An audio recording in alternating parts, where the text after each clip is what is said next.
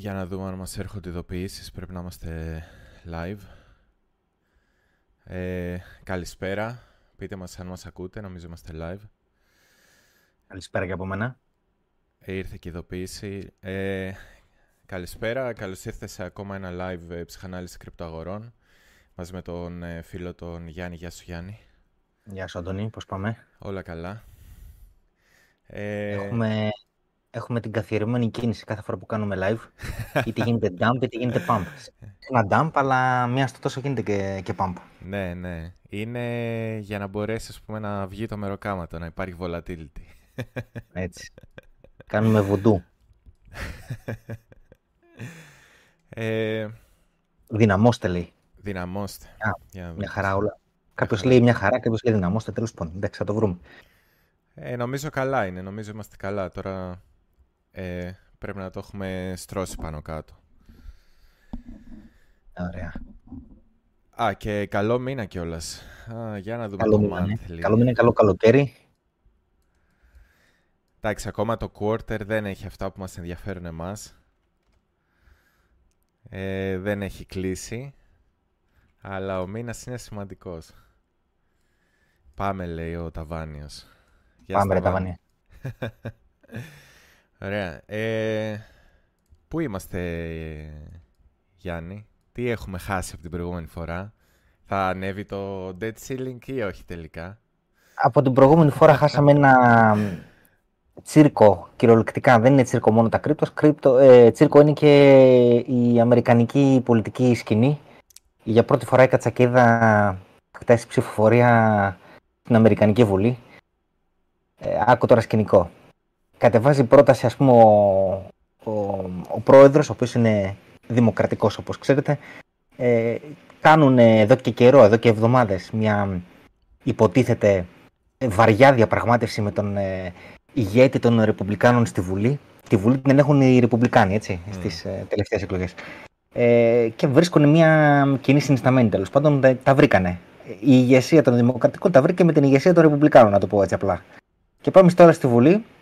Και οι, οι κυβερνητικοί βουλευτές έγιναν δύο ψηφοφορίες. Η πρώτη ψηφοφορία ήταν, επειδή το θέμα ήταν έκτακτο και δεν ήταν στην ημερήσια διάταξη της Βουλής, η πρώτη ψηφοφορία ήταν ότι αν θέλετε να, το, να τεθεί σε ψηφοφορία, παρόλο που δεν ήταν προγραμματισμένο μες στο πλάνο της Βουλής.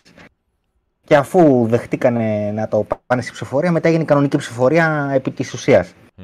Στην πρώτη ψηφοφορία λοιπόν. Ξεκινάει η ψηφοφορία και στην, στην Αμερική της, ε, δεν γίνεται ε, την ίδια στιγμή ψηφοφορία όλων. Δηλαδή, ε, μπορείς live να βλέπεις τι έχουν ψηφίσει άλλοι και μετά να πας να ψηφίσεις εσύ. Ε, μιλάω τώρα αν είσαι βουλευτής προφανώς. Ε, οπότε κάποιοι, ειδικά δημοκρατικοί, οι οποίοι ήταν, ε, ήταν μιλημένοι να ψηφίσουν υπέρ, κρατήσανε μέχρι το τέλος. Δηλαδή, μέχρι το τέλος φτάσαμε σε ένα σημείο που σχεδόν όλοι οι δημοκρατικοί που είχαν. Ή όχι, όχι σχεδόν όλοι, όλοι οι δημοκρατικοί που είχαν ψηφίσει μέχρι ενός σημείου ε, στο τέλος, είχαν ψηφίσει όλοι κατά. Ψηφίσανε, καταψηφίσανε τον deal που έκανε ο πρόεδρος των ΗΠΑ, που είναι δημοκρατικός, ο αρχηγός τους, ναι, με την αντιπολίτευση. Στην αντιπολίτευση οι περισσότεροι ψηφίσαν υπέρ, δηλαδή είχε και αυτή η απόλυση, ξέρω εγώ, δεκαπέντε τοις εκατό των βουλευτών ε, δεν πειθάρχησαν. Ε, αλλά τέλος πάντων η αντιπολίτευση με ογδόντα πέντε τοις εκατό πειθάρχησε στη, στη συμφωνία. Ε, μιλάω τώρα για την αρχική ψηφοφορία, για το αν θα τεθεί σε ψηφοφορία το θέμα.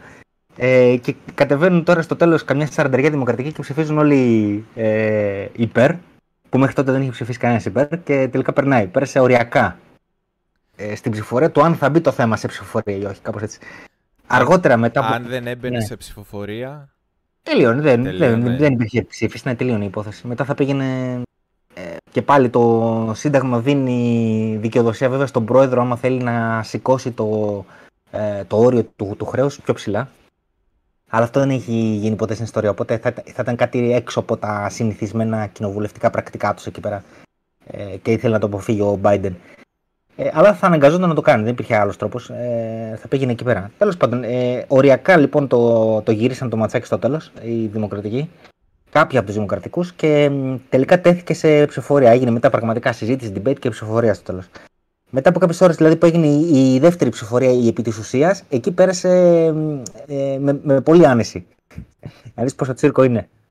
Mm. Ε, αυτό χάσαμε. Δεν χάσαμε κάτι άλλο από την προηγούμενη φορά. Ε, Εντάξει, το price action κάνει τα δικά του, δεν είναι ότι ακολουθεί πάντα το deal και διάφορα άλλα που γίνονται. Ε, από άποψη γεγονότων δεν έχει συμβεί κάτι άλλο. Ε, μόνο ένα νούμερο βγήκε ότι άνοιξαν πολλές καινούργιες θέσεις εργασίας στη ΣΥΠΑ. Δεν φαίνεται η, η αγορά εργασίας να, να γίνεται πιο tight, που λέει συνέχεια ο Πάουελ. Ε, άλλο νέο δεν υπάρχει. Α, ναι, και το Hong Kong. Υποτίθεται σήμερα ξεκίνησε το trading στο Hong Kong. Αυτά. Ε, εγώ νομίζω είδα και κάτι, δεν, δεν μπόρεσα να δω τελικά τι συμβαίνει, αλλά με το, ε, με το Gate.io, ότι υπάρχει ένα θέμα με το Treasury του Gate.io. Πόσα δηλαδή... Διάβασα και αυτό, το διάβασα και αυτό, δεν ξέρω να φταθεί. Ναι, μόνο το token που έχει το Gate.io είδα ότι έπεσε πάρα πολύ.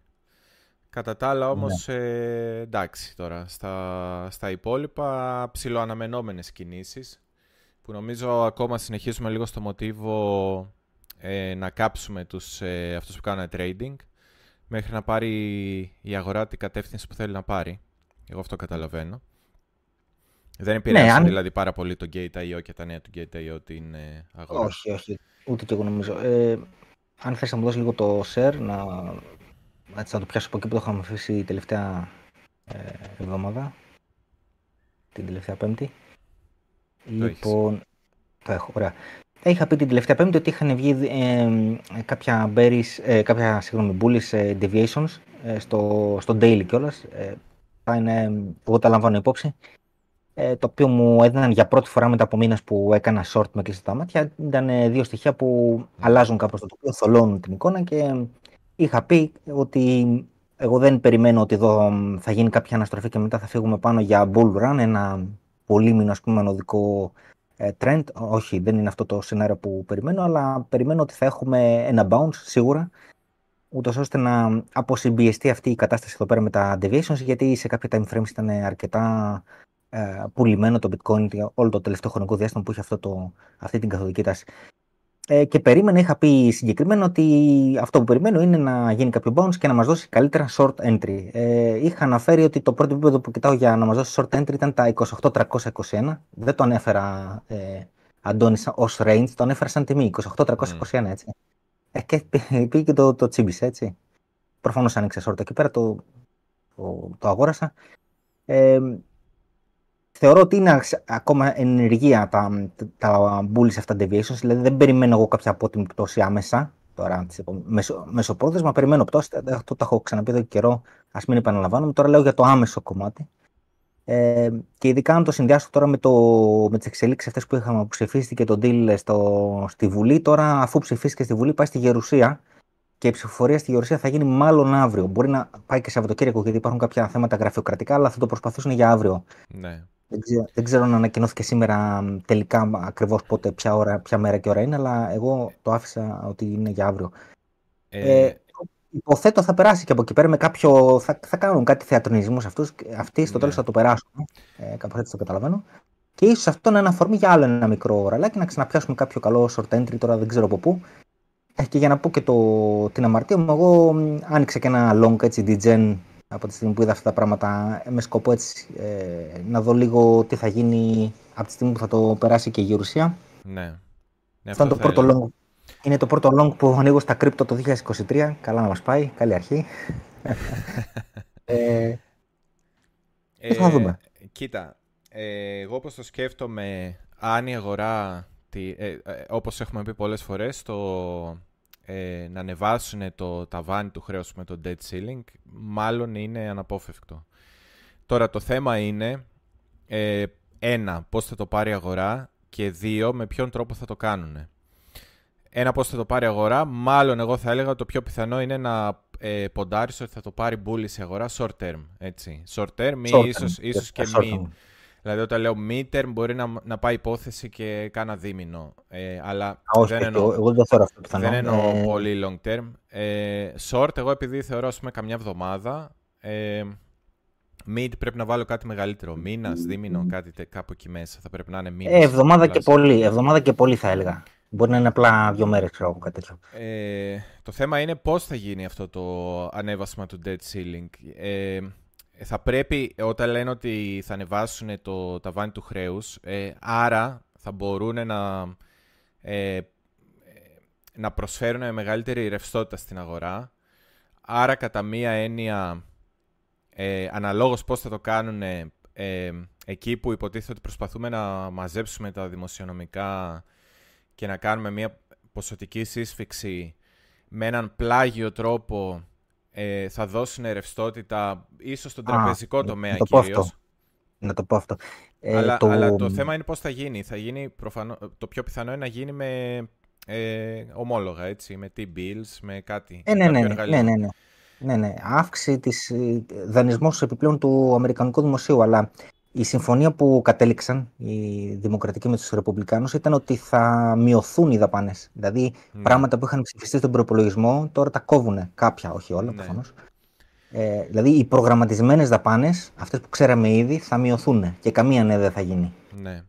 Ε, αυτό είναι ψηλό αναγκαίο. Ε, και πάλι όμως ο τρόπος που θα αυξηθεί το χρέος, δηλαδή ε, θα βγουν κάποια στιγμή, στη, ε, θα βγει το, η Αμερικανική Κεντρική Τράπεζα και θα πει ότι εγώ αφού ανεβάσαμε το χρέος μπορώ πλέον να πουλήσω κάποια παραπάνω ομόλογα από αυτά που είχα ένα ταβάνι, ας πούμε, και δεν μπορούσα να πουλήσω άλλα ομόλογα Α, ναι. για να ναι, βρω ναι. χρήμα. Αν πουλήσουν ε, βραχυπρόθεσμα ή μακροπρόθεσμα κυρίως ομόλογα, έχει μεγάλη σημασία αυτό για το πώς, πόσο μακριά μεταθέτουν το, το πρόβλημα της ρευστότητας. Δηλαδή, αν μπορέσουν να βρουν ρευστότητα άμεσα και πουλήσουν μικρής διάρκειας ομόλογα, ε, πιθανότατα ο λογαριασμός να γυρίσει πολύ γρήγορα πίσω. Οπότε να είναι μια ανακούφιση αυτό για την αγορά. Ε, βράχυπρόθεσμα ή μεσοπρόθεσμα, και μετά επειδή κατά μία έννοια θα έχουμε βρει ρευστότητα με δανεικά πάλι, το, η ποσοτική σύσφυξη εννοείς θα έχει βρει ρευστότητα το αμερικανικό κράτος. Το αμερικανικό κράτος, όχι αγορές. Να, το αμερικανικό εκ, κράτος εκ, προς, εκ, προς τις τράπεζες προφανώς, πιστεύω γι' αυτό το κάνει, για να διασφαλίσει. Όχι, όχι, το κάνει... Όχι, δεν το κάνει για τις τράπεζες. Το κάνει γιατί δεν έχει να πληρώσει, ας πούμε, μισθούς, συντάξεις, στο ιατροφαρμακευτική περίθαλψη που ε, δεν έχει να πληρώσει. Το... Γενικά τα έξοδα που πληρώνει ένα κράτος. Ε, το θέμα είναι ότι αυτό κάποια στιγμή θα, θα σκάσει. Έτσι, γιατί ε, πρέπει να συνεχίσει η ποσοτική σύσφυξη. Δηλαδή το πρόγραμμα ποσοτικής σύσφυξης δεν έχει αλλάξει. Συνεχίζουμε να είμαστε σε Q T, Quantity Tightening. Α, ναι.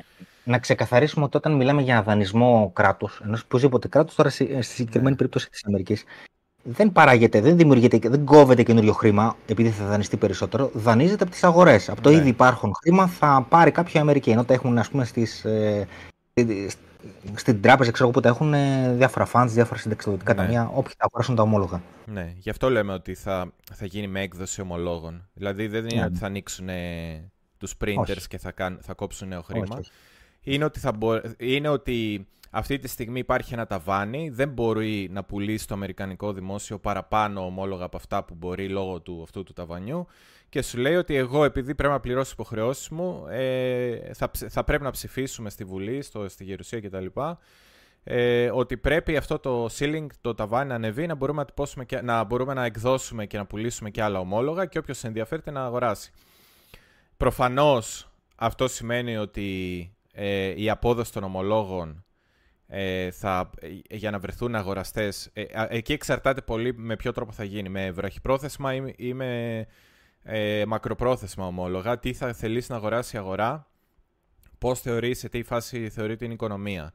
Αν αγνοήσουν τα μακροπρόθεσμα και πάνε για τα βραχυπρόθεσμα, ε, εκεί νομίζω θα αυξηθούν αρκετά τα, ε, οι αποδόσεις των ε, Ε, μακροπρόθεσμων ε, και γενικά η, τα χρήματα που θα πρέπει σε σύντομο χρονικό διάστημα να βρει το αμερικανικό κράτος ε, θα δημιουργήσουν ένα πρόβλημα, δηλαδή είναι σαν να μεταθέτουμε για λίγο το πρόβλημα. Ναι, ναι, ναι. Και, ένα, και λέει εδώ πέρα, ναι. παρατηρεί εδώ πέρα ο Τζορντανέ το εφ εν, εκτός αν αγοράσει τα ομόλογα η Fed, Γιάννη, και έχει απόλυτο δίκιο, αναφέρεται στο σχόλιο που έκανα πριν ότι αυτό δεν είναι δημιουργία νέου χρήματος. Ε, στην περίπτωση όμως, αν ε, αγόραζε η Fed αυτά τα καινούργια ομόλογα, η Κεντρική Τράπεζα των ΗΠΑ αγόραζε αυτά τα νέα ομόλογα, τότε ναι, θα ήταν δημιουργία νέου χρήματος. Αλλά επειδή η Fed δεν θα αγόρασε αυτά τα ομόλογα, η Fed ίσα ίσα που ξεφορτώνεται ναι. περιουσιακά στοιχεία, συνεχίζει το tightening, τότε και αυτό το λόγο δεν είναι ε, ε, ναι. δημιουργία νέου χρήματος. Και, και σκέψου ότι αν τελικά αγοράσουν περισσότερα βραχυπρόθεσμα, επειδή ταυτόχρονα Αυτή τη στιγμή υπάρχει ποσοτική σύσφυξη και φεύγουν χρήματα κάθε μήνα, πολλά, κάποια δις τώρα, πώς έχουμε φτάσει τώρα που φεύγουν κάθε, κάθε μήνα ε, εξήντα πέντε, ναι, είναι νομίζω. Νούμερο, είναι πολλά, ναι. ε, ε, τι σημαίνει αυτό, ότι κάποια στιγμή όταν οριμάσουν και θα πρέπει να πληρώσει και την απόδοση, θα πρέπει να βρει και άλλα χρήματα. Ενώ εμείς τραβάμε χρήματα από την οικονομία, θα πρέπει να βρει και άλλα χρήματα να πληρώσει και την απόδοση. Αυτό δημιουργεί, εκεί που πάμε δηλαδή να βρούμε ρευστότητα γιατί δεν υπάρχει, προσωρινά λύνουμε το πρόβλημα και το μεταθέτουμε για αργότερα και ξαφνικά θα υπάρξει ένα μεγαλύτερο σοκ ρευστότητας. Εμένα με προβληματίζει αρκετά αυτό. Ε, να πω την αλήθεια, δεν ξέρω με ποιο τρόπο θα, θα γίνει. Νομίζω ότι κανένας δεν ξέρει ακριβώς ποιο θα είναι το αποτέλεσμα. Ε, εξαρτάται πάρα πολύ ο τρόπος που θα... Δηλαδή είναι πράγματα που ακόμα δεν έχουν ψηφιστεί και δεν ξέρουμε πώς θα τα υλοποιήσουν. Πρέπει πρώτα να μάθουμε με ποιον τρόπο θα γίνει η υλοποίηση για να μπορούμε, ας πούμε, να κάνουμε... Ε, πιο... μια... Κοίτα να δεις. Το πιο σημαντικό είναι αυτό που λέω ες κέι επτά, το έχω διαβάσει και εγώ αυτό. Ε, θα μειωθεί η ρευστότητα με το που γίνει η συμφωνία, γιατί θα πρέπει να αποπληρωθεί το ταμείο που είχαν σαν backup και μέχρι τώρα έπαιρναν χρήματα. Ναι. Για τέτοιες περιπτώσεις έκτακτες υπήρχε ένα ειδικό ταμείο, το ναι. οποίο σε, σε normal εποχές δεν το πειράζεις. Ε, Είχε, δεν θυμάμαι, ένα τρίλιον αρχικά μέσα σε αυτό το ταμείο και τώρα είναι σχεδόν άδειο. Ε, και βάσει νόμων και τα λοιπά και κανονισμών πρέπει όταν λυθεί αυτή η έκτακτη ανάγκη, ε, που ήταν τώρα αυτό τον καιρό που δεν, είχε, δεν μπορούσε να δανειστεί άλλο το αμερικανικό δημόσιο, όταν θα λυθεί αυτό θα πρέπει το ταμείο αυτό να ξαναγεμίσει. Ναι. Αυτό είναι το ταμείο του αμερικανικού κράτους. Θα πρέπει να πάρει λεφτά και να τα βάλει εκεί μέσα. Είναι ένα είδος, ας πούμε, ρουφήγματος ρευστότητας κι αυτός. Δηλαδή, εντάξει. Ναι. Έχουμε να δούμε πολλά, έχουμε να δούμε πολλά. Ε, οπότε η αλήθεια είναι ότι ε, κανένας, κανείς δεν ξέρει ακριβώς τι θα συμβεί ε, και με ποια σειρά θα συμβεί στις αγορές. Ε, εξαρτάται πολύ με ο τρόπος που θα γίνει, όπως είπαμε, η υλοποίηση αυτού του σχεδίου. Ε, από εκεί και πέρα, απλά εμείς πρέπει να κρατάμε στο μυαλό μας το γενικό σκεπτικό ότι δεν λύνεται ένα πρόβλημα, απλά μετατίθεται. Αν μετατεθεί αρκετά μακριά, αν καταφέρουν να το, μετα... να... να το μεταφέρουν αρκετά πίσω, αρκετά μακριά χρονικά, ίσως να είναι καλύτερα. Α, ε, από εκεί πέρα ξεκινάει η σπέκουλα. Αν ε, ε, δεν καταφέρουν και πρέπει, ας πούμε, να εκδώσουν ε, ε, T-bills και ε, ομόλογα που θα είναι ε, βραχυπρόθεσμα, ε, εκεί... θα πρέπει να αρχίσουμε να, να ψάχνουμε πόσο στρες υπάρχει στην οικονομία, πότε ε, πρέπει να γίνουν οι αποπληρωμές ε, του χρέους κτλ. Γενικότερα θε, είναι κάτι από εδώ και πέρα που θα πρέπει να παρακολουθούμε. Ε, οπότε ε, νομίζω ότι αν έπρεπε... Αυτό που μου κάνει εντύπωση ε, είναι ότι βλέπω ότι μία ύφεση τελικά κρατάει αρκετά μεγαλύτερο χρονικό διάστημα από αυτό που αρχικά περίμενα εγώ προσωπικά. Έτσι. Δεν είχα δει, ε, δεν ήμουνα στις αγορές σαν επενδυτής σε μία άλλη τέτοιου είδους ύφεση. Οπότε ε, από τότε που ξεκινήσαμε το είκοσι δύο να κάνουμε... Εννοείς ο καιρός μέχρι να έρθει η ύφεση, έτσι, γιατί δεν έχει έρθει ακόμα. Ναι, ο καιρός, μέχρι, ο, ο καιρός μέχρι να εξελιχθούν όλα τα φαινόμενα, να περάσουμε από όλα τα στάδια, να χρησιμοποιηθούν όλα τα εργαλεία και τελικά να καταλήξουμε. Να, να πούμε, ας πούμε, ότι ε, έκλεισε ο κύκλος. Εγώ όταν ξεκινούσα με τα live το είκοσι δύο πίστευα ότι είναι μια πιο σύντομη υπόθεση κάποιων μηνών. Δηλαδή, θυμάσαι τότε, σκεφτόμασταν ότι μπορεί, ας πούμε, να έχει τελειώσει... Όλο αυτό το, ε, όλη αυτή η υπόθεση με την κρίση ρευστότητας, λέγαμε Σεπτέμβριο με Νοέμβριο. Το Φεβρουάριο yeah. του είκοσι δύο λέγαμε Σεπτέμβριο με Νοέμβριο. Βλέπω εγώ τώρα ότι ε, συνεχώς, επειδή προσπαθούν χρησιμοποιώντας εργαλεία να κρατήσουν την οικονομία, ε, το πρόβλημα μετατίθεται και μακραίνει. Ε, έχει μεγάλο ενδιαφέρον να το δούμε. Εμείς αυτό που μπορούμε να κάνουμε είναι να παρακολουθούμε εβδομάδα τη βδομάδα που βρίσκεται η αγορά και αν μπορούμε να υποφεληθούμε από τις κινήσεις. Αυτό κάνουμε και αυτό προσπαθούμε να κάνουμε όσο καλύτερα γίνεται, έτσι ώστε να έχουμε τα περιθώρια να είμαστε και λάθος κάποιες φορές. Είναι αυτό που λέμε καμιά φορά το μαξιλαράκι. Δηλαδή αν μπορέσεις μέσα στις άκρες σε μεγάλα χρονικά πλαίσια να έχεις κάνει σωστές τοποθετήσεις και σωστές κινήσεις, λες ρε παιδί μου ότι ό,τι και να συμβεί, Ε, πρώτον διαφύλαξα το κεφάλαιό μου και αν κατάφερα και να το αυξήσω, ε, είμαι πάρα πολύ καλά ε, σε ό,τι και να συμβεί, ξέρεις. Νιώθεις μια, καλύτερη, μια μεγαλύτερη ασφάλεια, αυτό προσπαθούμε να κάνουμε. Και, και να ξαναπώ επίσης, επειδή τώρα κολλάει, ε, και πώς λέει η μήτηρ ε, μαθήσεως η επανάληψη, ε, δεν, ε, να θυμίσω ότι δεν πανηγυρίζουμε μόνο το κέρδος, πρέπει να πανηγυρίζουμε και όταν καταφέρουμε να διαφυλάξουμε το πορτφόλιό μας, το κεφάλαιό μας. Και εκεί πρέπει να νιώθουμε την ίδια ικανοποίηση. Γιατί βλέπετε ότι είναι σχετικά δύσκολη η περίοδος και η, το μεγαλύτερο μέρος της αγοράς ε, χάνει. Ε, τώρα, πριν, πριν πάμε, επειδή είπα και αυτό σαν, σαν σχόλιο, πριν πάμε στα καθαρά τεχνικά των κρύπτο, ε, βλέπω ότι στη, γενικά στις αγορές αυτό που τρέχει πάρα πολύ τώρα και φαίνεται να είναι ασταμάτητο είναι το έι άι, έτσι. Η μετοχή της yeah. Nvidia πάνω στις κάρτες τις οποίες ε, στηρίζονται πολλά μοντέλα έι άι, γιατί η Nvidia είναι η πρώτη ε, εταιρεία που ε, έφτιαξε ειδική αρχιτεκτονική στα chip ε, για να υποστηρίζει τον τρόπο που λειτουργούν τα νευρονικά δίκτυα, δηλαδή με, ε, με μάτρισης, μάτρι, matrix που λέμε, μάτρισης. Yeah. Ε, Mat- matrix multiplications. Ναι. Ε, νομίζω σε ένα μεγάλο βαθμό η Nvidia είναι αυτή που έχει τραβήξει τουλάχιστον το Nasdaq. Η Nvidia πώς έχει, πώς έχει κάνει. Βασικά όλες, αν δεις αυτές που φτιάχνουν τσιπάκια, όλες. Άμα δεις και την έι εμ ντι και αυτή έχει ανέβει και κάτι άλλες που δεν τις ήξερα. Ε, το, δεν θυμάμαι πώς είναι το tag της. εν βι ντι έι περιμένω. Α, Α είσαι, έχεις πέσει κρύπτο γι' αυτό. Ναι. Έχει κάνει πολύ μεγάλο ράλι, άμα πάμε στο εβδομαδιαίο. Φαίνεται μοιάζει, ξεκάθαρα. Μοιάζει με συμπαΐνο. Εντάξει, ε, εννοείται ότι αυτή τη στιγμή υπάρχει τεράστιο hype στο έι άι. Ε, τι σημαίνει αυτό? Ότι αυτή τη στιγμή οι επενδυτές αγοράζουν για κάτι που δεν υπάρχει ήδη, έτσι. Αγοράζουν για, την, για το speculation ότι θα συμβεί κάτι ακόμα μεγαλύτερο που θα αλλάξει τον κόσμο τώρα όμως, σήμερα ή αύριο. Εντάξει, κάποια στιγμή εννοείται θα υπάρξει μια διόρθωση. Εμένα αυτό που μου κάνει όμως εντύπωση, και τώρα αρχίζω να το συνδυάζω, τώρα που βλέπω μετοχές σαν την Nvidia να κάνω αυτό το απίστευτο ράλι, ε, κολλάει πάρα πολύ στο μυαλό μου γιατί πάρα πολύ μεγάλοι influencers στο προηγούμενο διάστημα λέγανε συνέχεια το έι άι είναι κακό, ε, πρέπει να ελεγχθεί, δεν πρέπει να είναι open source, ε, θα, φέρει, θα, θα κόψει δουλειές από τον κόσμο, θα ε, μπορεί να καταστραφεί η ανθρωπότητα. Ξέρεις, όλη αυτή η καταστροφολογία μάλλον ήταν buy signal. Μάλιστα. για, όσους, ε, για τις εταιρείες που κάνουν τσιπάκια ή ε, Nvidia, ας πούμε, που κάνει τις κάρτες γραφικών αυτές. Αντώνη, βγήκε ένα, ε, είδα ένα... στο Twitter του είδα ένα γράφημα.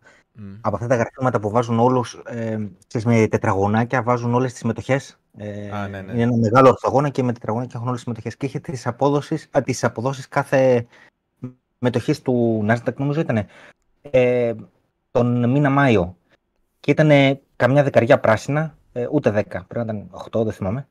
Αλλά πολύ πράσινα. Nvidia, ξέρω, είχε τριάντα επτά τοις εκατό το μήνα. Ε, Κάλες. Και η, η έι εμ ντι νομίζω ήταν μετά, που βγάζει και αυτή τσιπάκια, και, αλλά και η Google, Microsoft και αυτές ήταν θετικές, Apple.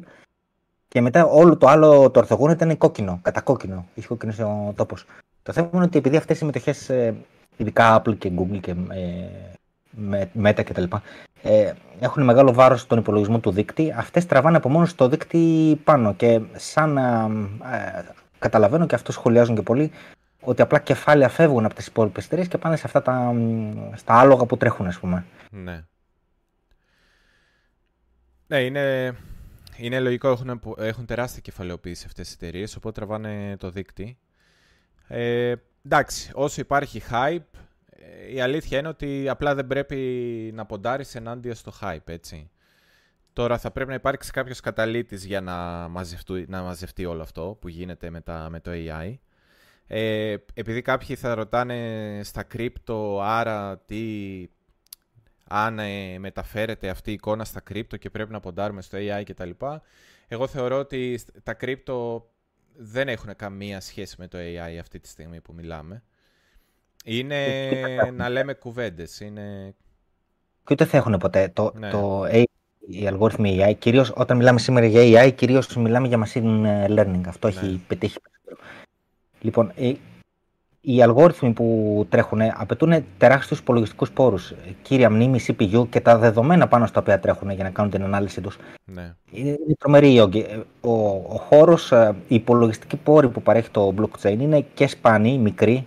Δε στο block size ε, και ταυτόχρονα είναι και ακριβή. Υπάρχουν gas fees, υπάρχουν. Ναι. Λοιπόν, δεν είναι, δεν είναι κατάλληλος χώρος στο blockchain για να τρέξει κανένας ε, βαρύς ε, ναι. υπολογισμός.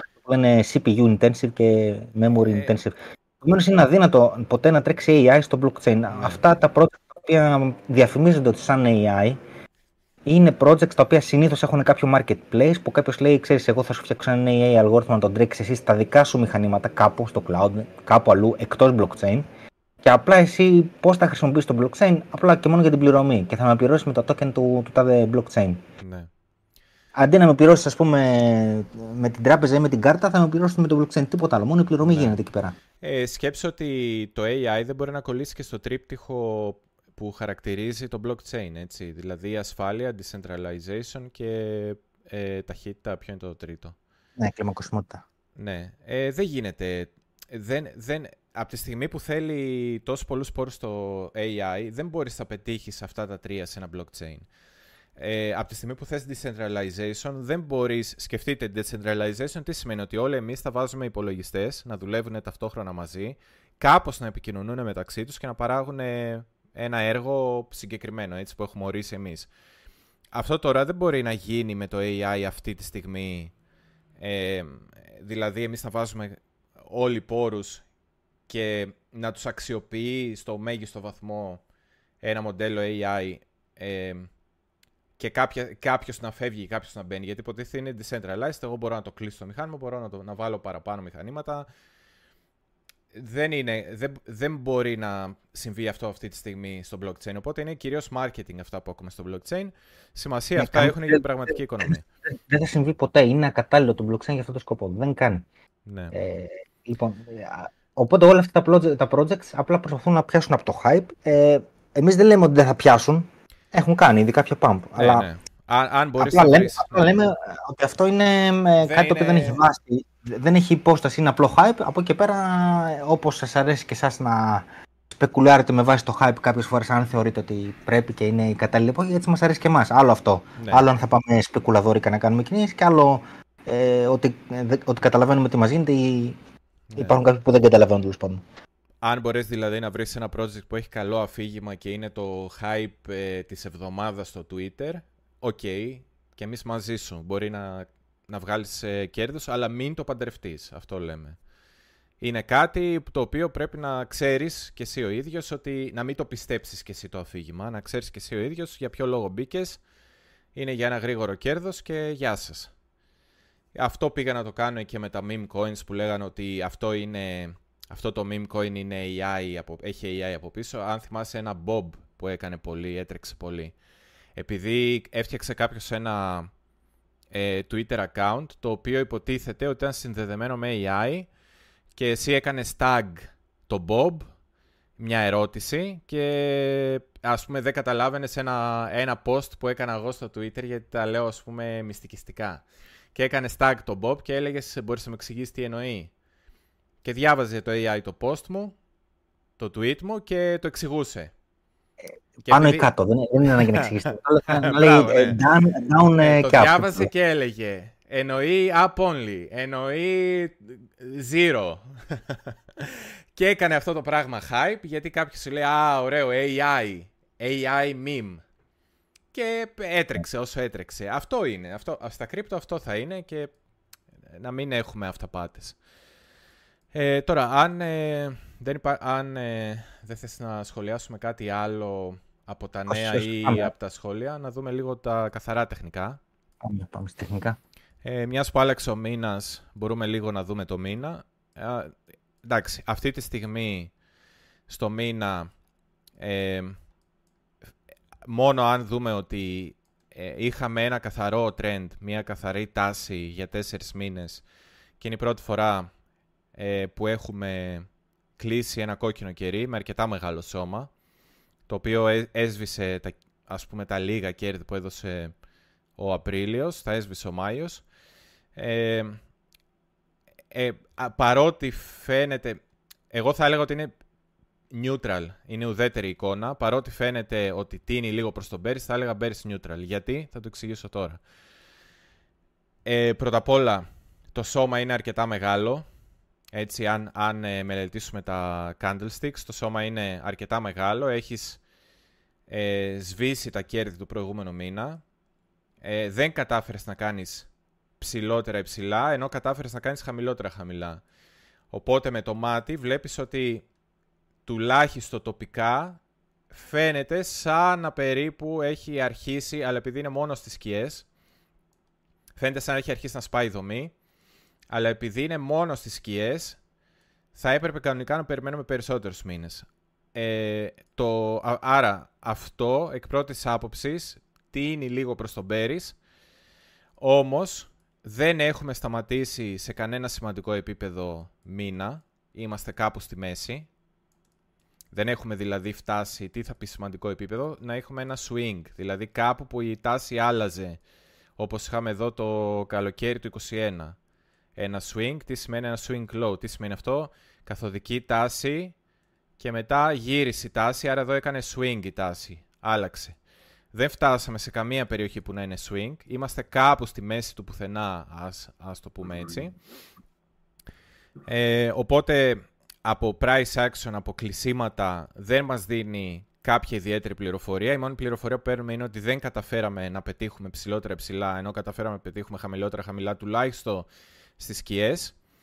Το θετικό, το μόνο ας πούμε, που, ε, θετικό κομμάτι που βλέπω εγώ σαν, ε, που με παροτρύνει να πάω προς το neutral είναι ότι το κλείσιμο του Μαΐου ήταν πάνω από τα χαμηλά του Απριλίου, που τι σημαίνει αυτό, σημαίνει ότι κάναμε μία προσπάθεια. Κάποια στιγμή σκεφτείτε ότι αν πήγαινε κάποιος στο monthly κερί, θα βλέπω ότι όλο αυτό το κερί ήταν κόκκινο μέχρι και τα είκοσι πέντε χιλιάδες οκτακόσια ήταν ένα σώμα μεγάλο κόκκινο. Κάναμε δηλαδή μία προσπάθεια να σπάσουμε τα χαμηλά του Απριλίου στα είκοσι έξι χιλιάδες εννιακόσια και τελικά κλείσαμε από πάνω. Απέτυχε αυτή η προσπάθεια. Ε, Απ' την πάνω μεριά δεν βλέπουμε κάτι αντίστοιχο, ας πούμε, να έχουμε προκαλέσει τα υψηλά και να μην καταφέρουμε να τα σπάσουμε. Βλέπουμε απλά αδυναμία, ότι δεν πήγαμε καν να τα δοκιμάσουμε. Άρα θα μπορούσε κάποιος εδώ να, να πει ότι εννοείται ότι αυτός ο μήνας που, που ανοίγει τώρα είναι ο πιο σημαντικός που θα μας δώσει την κατεύθυνση. Το ρίσκο είναι σαν να λέμε ότι έχει μπει. Τι, τι εννοούμε ότι έχει μπει το ρίσκο? Κάναμε μία προσπάθεια να σπάσουμε και να κλείσουμε κάτω από τα χαμηλά του Απριλίου και δεν τα καταφέραμε. Άρα, δεύτερη, σαν να λέμε ένα fake out, μια ψεύτικη κίνηση. Δεύτερη φορά αν πάμε από εδώ κάτω, ας πούμε, και, και ε, πέσουμε και κάτω από τα χαμηλά του Μαΐου, λογικά ε, ε, θα είναι για να συνεχίσουμε για ε, τουλάχιστον στο monthly, ας πούμε, να συνεχίσουμε πτωτικά και από το monthly και μόνο, από το price action του monthly, από, τη, από τα κλεισίματα του monthly, ο στόχος θα ήταν ε, τα είκοσι τρεις χιλιάδες τριακόσια. Επειδή το monthly όμως είναι πολύ μεγάλο χρονικό πλαίσιο και δεν μας βοηθάει ε, τις περισσότερες φορές για να πάρουμε αποφάσεις μέσα στη βδομάδα, μέσα στη μέρα, ε, δεν μπορείς να περιμένεις ένα ολόκληρο μήνα για να πάρεις απόφαση, παίρνεις απλά μία γεύση το τι συμβαίνει σε ένα πολύ μεγάλο χρονικό πλαίσιο και επειδή είναι πολύ μεγάλο και έχει απορροφήσει πάρα πολλές πληροφορίες από τα μικρότερα, ε, σου δίνει μία... Πολλές φορές απλά σου δίνει ένα bias ή ε, ε, ένα μία σκέψη, ένα setup, ένα, ένα, ένα στοιχείο για να χρησιμοποιήσεις κατεβαίνοντας μετά από το monthly. Δηλαδή αυτό που πρέπει να κρατήσουμε μέσα από το monthly είναι ότι έχουμε μία αποτυχημένη προσπάθεια, κάτι σαν ε, ε, σε πολύ τοπικό επίπεδο, κάτι σαν ε, swing failure pattern. Κάναμε προσπάθεια να σπάσουμε τα χαμηλά και αποτύχαμε. Αν αυτός ο μήνας δεν καταφέρει, θα μπορούσε να γεμίσει τη σκιά του Μαΐου, ο Ιούνιος, θα μπορούσε να τη γεμίσει τη σκιά. Ε, μισό, να το ξεφορτώσουμε λίγο για να μην... Θα μπορούσε δηλαδή ο Ιούνιος να γεμίσει αυτή τη σκιά που άφησε ο Μάιος, από τα είκοσι πέντε χιλιάδες οκτακόσια μέχρι τα είκοσι επτά χιλιάδες διακόσια. Αν δεν καταφέρει όμως να σημειώσει χαμηλότερα χαμηλά, αυτό ενδεχομένως, και κυρίως αν ο Ιούνιος έκλεινε και αυτός ε, πάνω από τα είκοσι έξι χιλιάδες εννιακόσια και ακόμα καλύτερα αν έκλεινε πάνω από τα είκοσι επτά χιλιάδες διακόσια, θα μπορούσε να, να σημάνει ε, άλλη μία κίνηση, να είναι δηλαδή να σχηματιστεί εδώ ένα swing low, όπως ήταν αυτό εδώ το, το, το καλοκαίρι του είκοσι ένα, και να μιλάμε πλέον για άλλη μία κίνηση προς τα πάνω.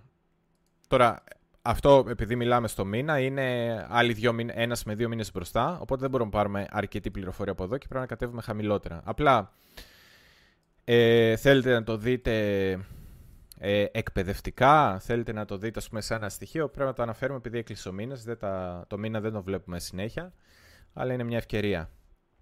Ε, πριν πάω στο weekly, ναι. έτσι το αναφέρουμε ναι. σήμερα που κάνουμε ξέ...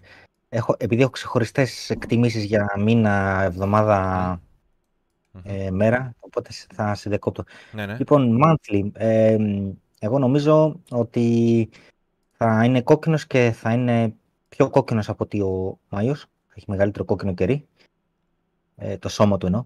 Ναι. Ε, λοιπόν, ε, μάλιστα επειδή λέγαμε την προηγούμενη φορά για κάποιες συμπτώσεις με...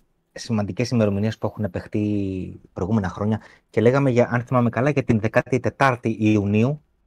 Ε, δεκατρείς και δεκατέσσερις Ιουνίου είναι σημαντικές μέρες τώρα. Τυχαίνει να συμπέφτει με το τι είχε γίνει πέρσι. Πέρσι τα δεκάτη τετάρτη ήταν η χρεοκοπία της Three Arrows Capital. Λοιπόν, δεκατρείς, αν δεν κάνω λάθος, είναι η ανακοίνωση του σι πι άι και δεκατέσσερις είναι ε, το Fed meeting. Ο σι πι άι, ο απλός, θα βγει αρκετά μειωμένος, γιατί βγαίνει ένας παλιός μήνας που είχε πολύ μεγάλη αύξηση. Επομένως, αν ξέρω εγώ, μηδέν κόμμα πέντε με μηδέν κόμμα έξι τοις εκατό κάτω από την προηγούμενη φορά, αλλά ο core σι πι άι θα επιμένει πάνω. Ε, και την άλλη μέρα έχουμε, την άλλη μέρα από τον σι πι άι θα έχουμε Fed meeting για ανακοινώσεις αυξήσεων επιτοκίου. Θα κόλλει εκεί πέρα να γίνει κανένα καλό, αλλά τέλος πάντων, ανε, ανεξάρτητα από το ποια, ποια μέρα θα γίνει, νομίζω... Νομίζω ο Ιούνιος θα είναι κόκκινος μηνάς, βαθιά ναι. κόκκινος.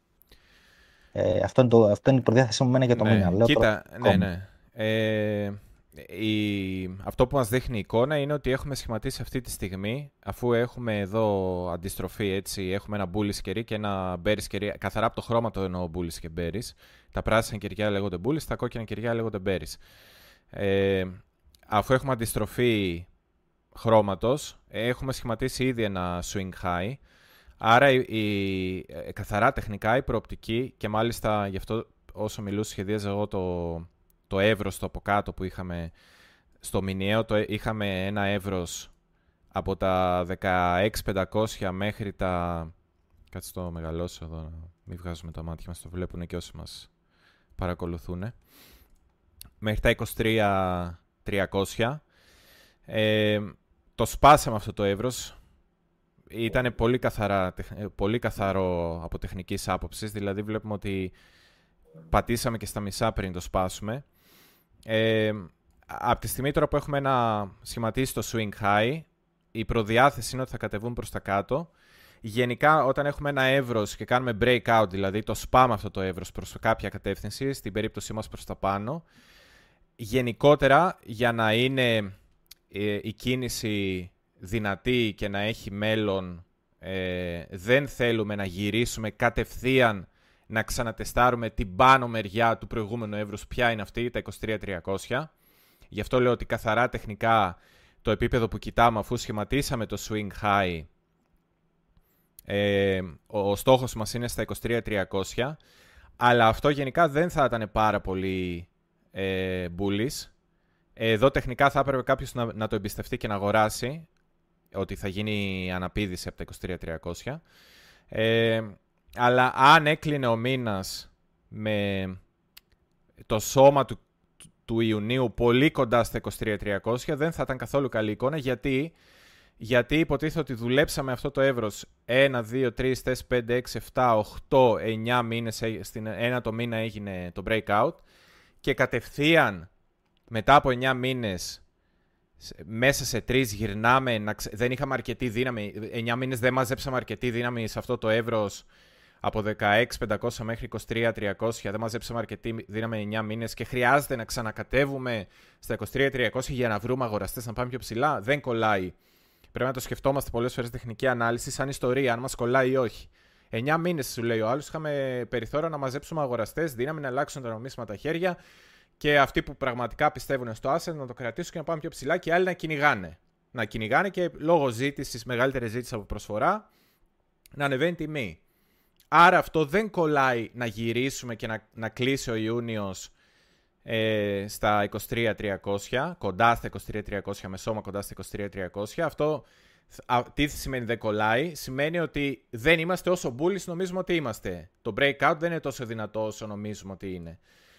Οπότε γι' αυτό εγώ σκέφτομαι ότι ιδανικά ακόμα και να ε, αν θέλουμε να κρατήσουμε αν θέλουμε να κρατήσουμε επίπεδα τιμής στο μπι τι σι πάνω από τα είκοσι τρεις χιλιάδες τριακόσια τους επόμενους μήνες, να το πω έτσι, αν θέλουμε να διατηρήσουμε το μπι τι σι, την τιμή του μπι τι σι πάνω από τα είκοσι τρεις χιλιάδες τριακόσια τους επόμενους μήνες, δεν θα θέλουμε ο Ιούνιος να κλείσει κοντά στα είκοσι τρεις χιλιάδες τριακόσια. Αυτό θα μας έλεγε ότι τους επόμενους μήνες είναι πολύ πιθανό να δούμε και κάτω από είκοσι τρεις χιλιάδες τριακόσια.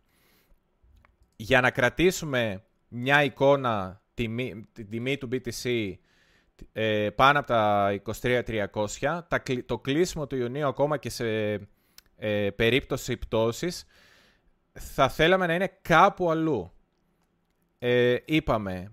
Πολύ, ε, α, αρκετά bullish θα ήταν αν ήταν πάνω, θα, θα είναι, αν κλείσει ο Ιούνιος πάνω από τα είκοσι έξι χιλιάδες εννιακόσια και ακόμα καλύτερα πάνω από τα είκοσι επτά χιλιάδες διακόσια. Ε, στη χειρότερη περίπτωση, αφού λέμε κάπου αλλού, εγώ θα, έλε, θα βλέπα εδώ τις σκιές των κεριών και θα έλεγα που υπάρχει μία αντιστροφή τάσης. Τα μηνιαία κεριά που φαίνεται ότι κάποια στιγμή κάπου μπορώ να βάλω με το μάτι μία γραμμή όπου να σταμάτησε εκεί η πτώση και όποτε μετά είχα άνοδο να σταμάτησε εκεί η άνοδος. Πότε δηλαδή μια στήριξη έγινε αντίσταση και τώρα αφού το σπάσαμε θα ξαναγίνει στήριξη, είναι τα είκοσι πέντε χιλιάδες εκατόν εβδομήντα τέσσερα. Ε, οπότε το πολύ bullish σενάριο λέμε ποιο θα ήταν, αλλά θα πάμε και πιο κάτω να δούμε τι σημαίνει αυτό στο, στην εβδομάδα. Το ok, δεν κινδυνεύουμε πάρα πολύ να πέσουμε στο παλιό εύρος, θα ήταν πάνω από τα είκοσι πέντε χιλιάδες εκατόν εβδομήντα τέσσερα ο, να κλείσει ο Ιούνιος, ακόμα και αν έχει σκιά χαμηλότερα. Αν τώρα ο Ιούνιος έκλεινε πάρα πολύ χαμηλά ή και κάτω από τα είκοσι τρεις χιλιάδες τριακόσια, προφανώς όλο αυτό από πάνω καταλαβαίνετε ότι είναι μια απόκληση εκτός του εύρους. Άρα η προσδοκία είναι να πάμε στο κάτω μέρος του εύρους, αφού αποτύχαμε να φύγουμε μακρι... γρήγορα και μακριά ε, από ένα εύρος το οποίο δουλέψαμε αρκετά. Δεν υπάρχει λόγος να ξαναδοκιμάσουμε, να κρατήσουμε κάποια επίπεδα. Θα πάμε να δούμε αν η στήριξη του εύρους, το πιο σημαντικό σημείο αυτού του εύρους που ήταν η στήριξη, ε, έχει νόημα και αν θα ξαναβρούμε αγοραστές εκεί που βρήκαμε κάποτε αγοραστές και μπήκε ο, ο πάτος, ας πούμε, το bottom. Ε, οπότε αυτό θα δημιουργούσε μια προδιάθεση να πάμε προς τα, προς τα δεκαέξι κόμμα πέντε πάλι. Αλλά επειδή εντάξει, τώρα αυτά είναι για το monthly, έχει μια αξία να τα έχουμε σαν μεγάλη εικόνα για να καταλάβουμε εκεί την ώρα που θα πέφτει τιμή. Γιατί αν ας πούμε δει κάποιος η τιμή να πέφτει πάρα πολύ βία στα είκοσι τρεις χιλιάδες τριακόσια, θα πρέπει να έχει αυτό που λέμε τώρα στο μυαλό του σαν σκεπτικό για να μπορεί να καταλάβει αν εκείνη την ώρα πρέπει να αγοράσει ή όχι. Εγώ λέω ότι τεχνικά θα πρέπει κάποιος να το εμπιστευτεί το monthly επίπεδο, έστω και για μία αναπήδηση. Έστω αν για μία αυτή... ναι. Αν αυτή η αναπήδηση, ναι, ναι. Αν αυτή η αναπήδηση δεν, έχει, δεν δώσει το, τη δυναμική που θέλουμε, τότε μπορείς να βγεις break-even ή και με κέρδος. Ωραία. Επειδή έχει βγει μια φήμη τώρα στο Twitter ότι κινδυνεύει να χρεοκοπήσει το ανταλλακτήριο Max C. Ε, νωρίτερα είχε βγει κάτι αντίστοιχο για το Gate τελεία άι ο. Δεν ξέρω προφανώς αν αυτά ευσταθούν ή όχι. Εγώ δεν έχω νομίσματα εκεί πέρα, αλλά ε, όποιοι έχουν, καλό είναι να τα σηκώσουν έγκαιρα. Ναι. Μην, ε, δηλαδή κάντε το τώρα, σταματήστε να μας βλέπετε όσοι έχετε και, και βγάλετε το τώρα αν είναι δυνατόν. Δεν θέλω ούτε να πανικοβάλλω ούτε, αλλά καλύτερα ας πούμε να είσαι ήσυχος και αν περάσει η μπόρα ξαναβάλω τα. Ναι. Ε, η ιστορία, το έχουμε πει πολλές φορές αυτό, ότι okay. δεν το κάνουμε ε, για λόγους φάντου ή πανικού, το κάνουμε Ως, γιατί αλλά... η ιστορία Ποιος έχει ξέρεις. δείξει. Ναι. Ε, ποιος ξέρει τι άλλο θα γίνει, ναι, πάμε. Ναι, η ιστορία έχει δείξει ότι όποιος ε, βιαστεί ας πούμε, να πάρει μέτρα, δεν, ε, μάλλον συνήθως ε, σώζεται, διασώζεται. Ε, Να κατεβούμε τώρα στο εβδομαδιαίο για να δέσουμε λίγο αυτά που λέμε περισσότερο. Α, επίσης, να θυμίσω ότι καθόλου τυχαία ε, η, κίνηση, η κίνηση που κάναμε πάνω από το εύρος ήταν equal, ήταν ίση κίνηση. Κάναμε equal move. Και εντάξει, κάναμε ένα overshoot, ας πούμε, λίγο μια μεγαλύτερη, ένα κομματάκι της κίνησης λίγο μεγαλύτερο, αλλά βλέπω το επόμενος μήνας πήγε ακριβώς Πήγε ακριβώς στο, στο equal move. Αυτό είναι πολύ συχνό σε ένα εύρος. Όταν έχεις δουλέψει πολύ ένα εύρος και το σπάσεις από μια κατεύθυνση, το expected, αυτό που περιμένεις να συμβεί, είναι τουλάχιστον equal move. Αν δεν, και γιατί όλο αυτό να το κρατάς στο μυαλό, ότι αν δεν συμβεί equal move, είναι εκεί που αρχίζεις να λες μήπως υπάρχει περίπτωση να έχω εδώ ένα divergence, δηλαδή το αναμενόμενο να μην συμβαίνει, άρα να συμβεί το αντίθετο από το αναμενόμενο. Και έχοντας αυτό στο μυαλό, κατεβαίνουμε στο εβδομαδιαίο για να, για να δείξουμε ένα παράδειγμα που θα μπορούσε αυτό το divergence και, και έπαιξε, θα, πιο χαμηλά έπαιξε το divergence σε πρώτη φάση, ε, αλλά θα μπορέσει να παίξει και σε, ε, και σε δεύτερη.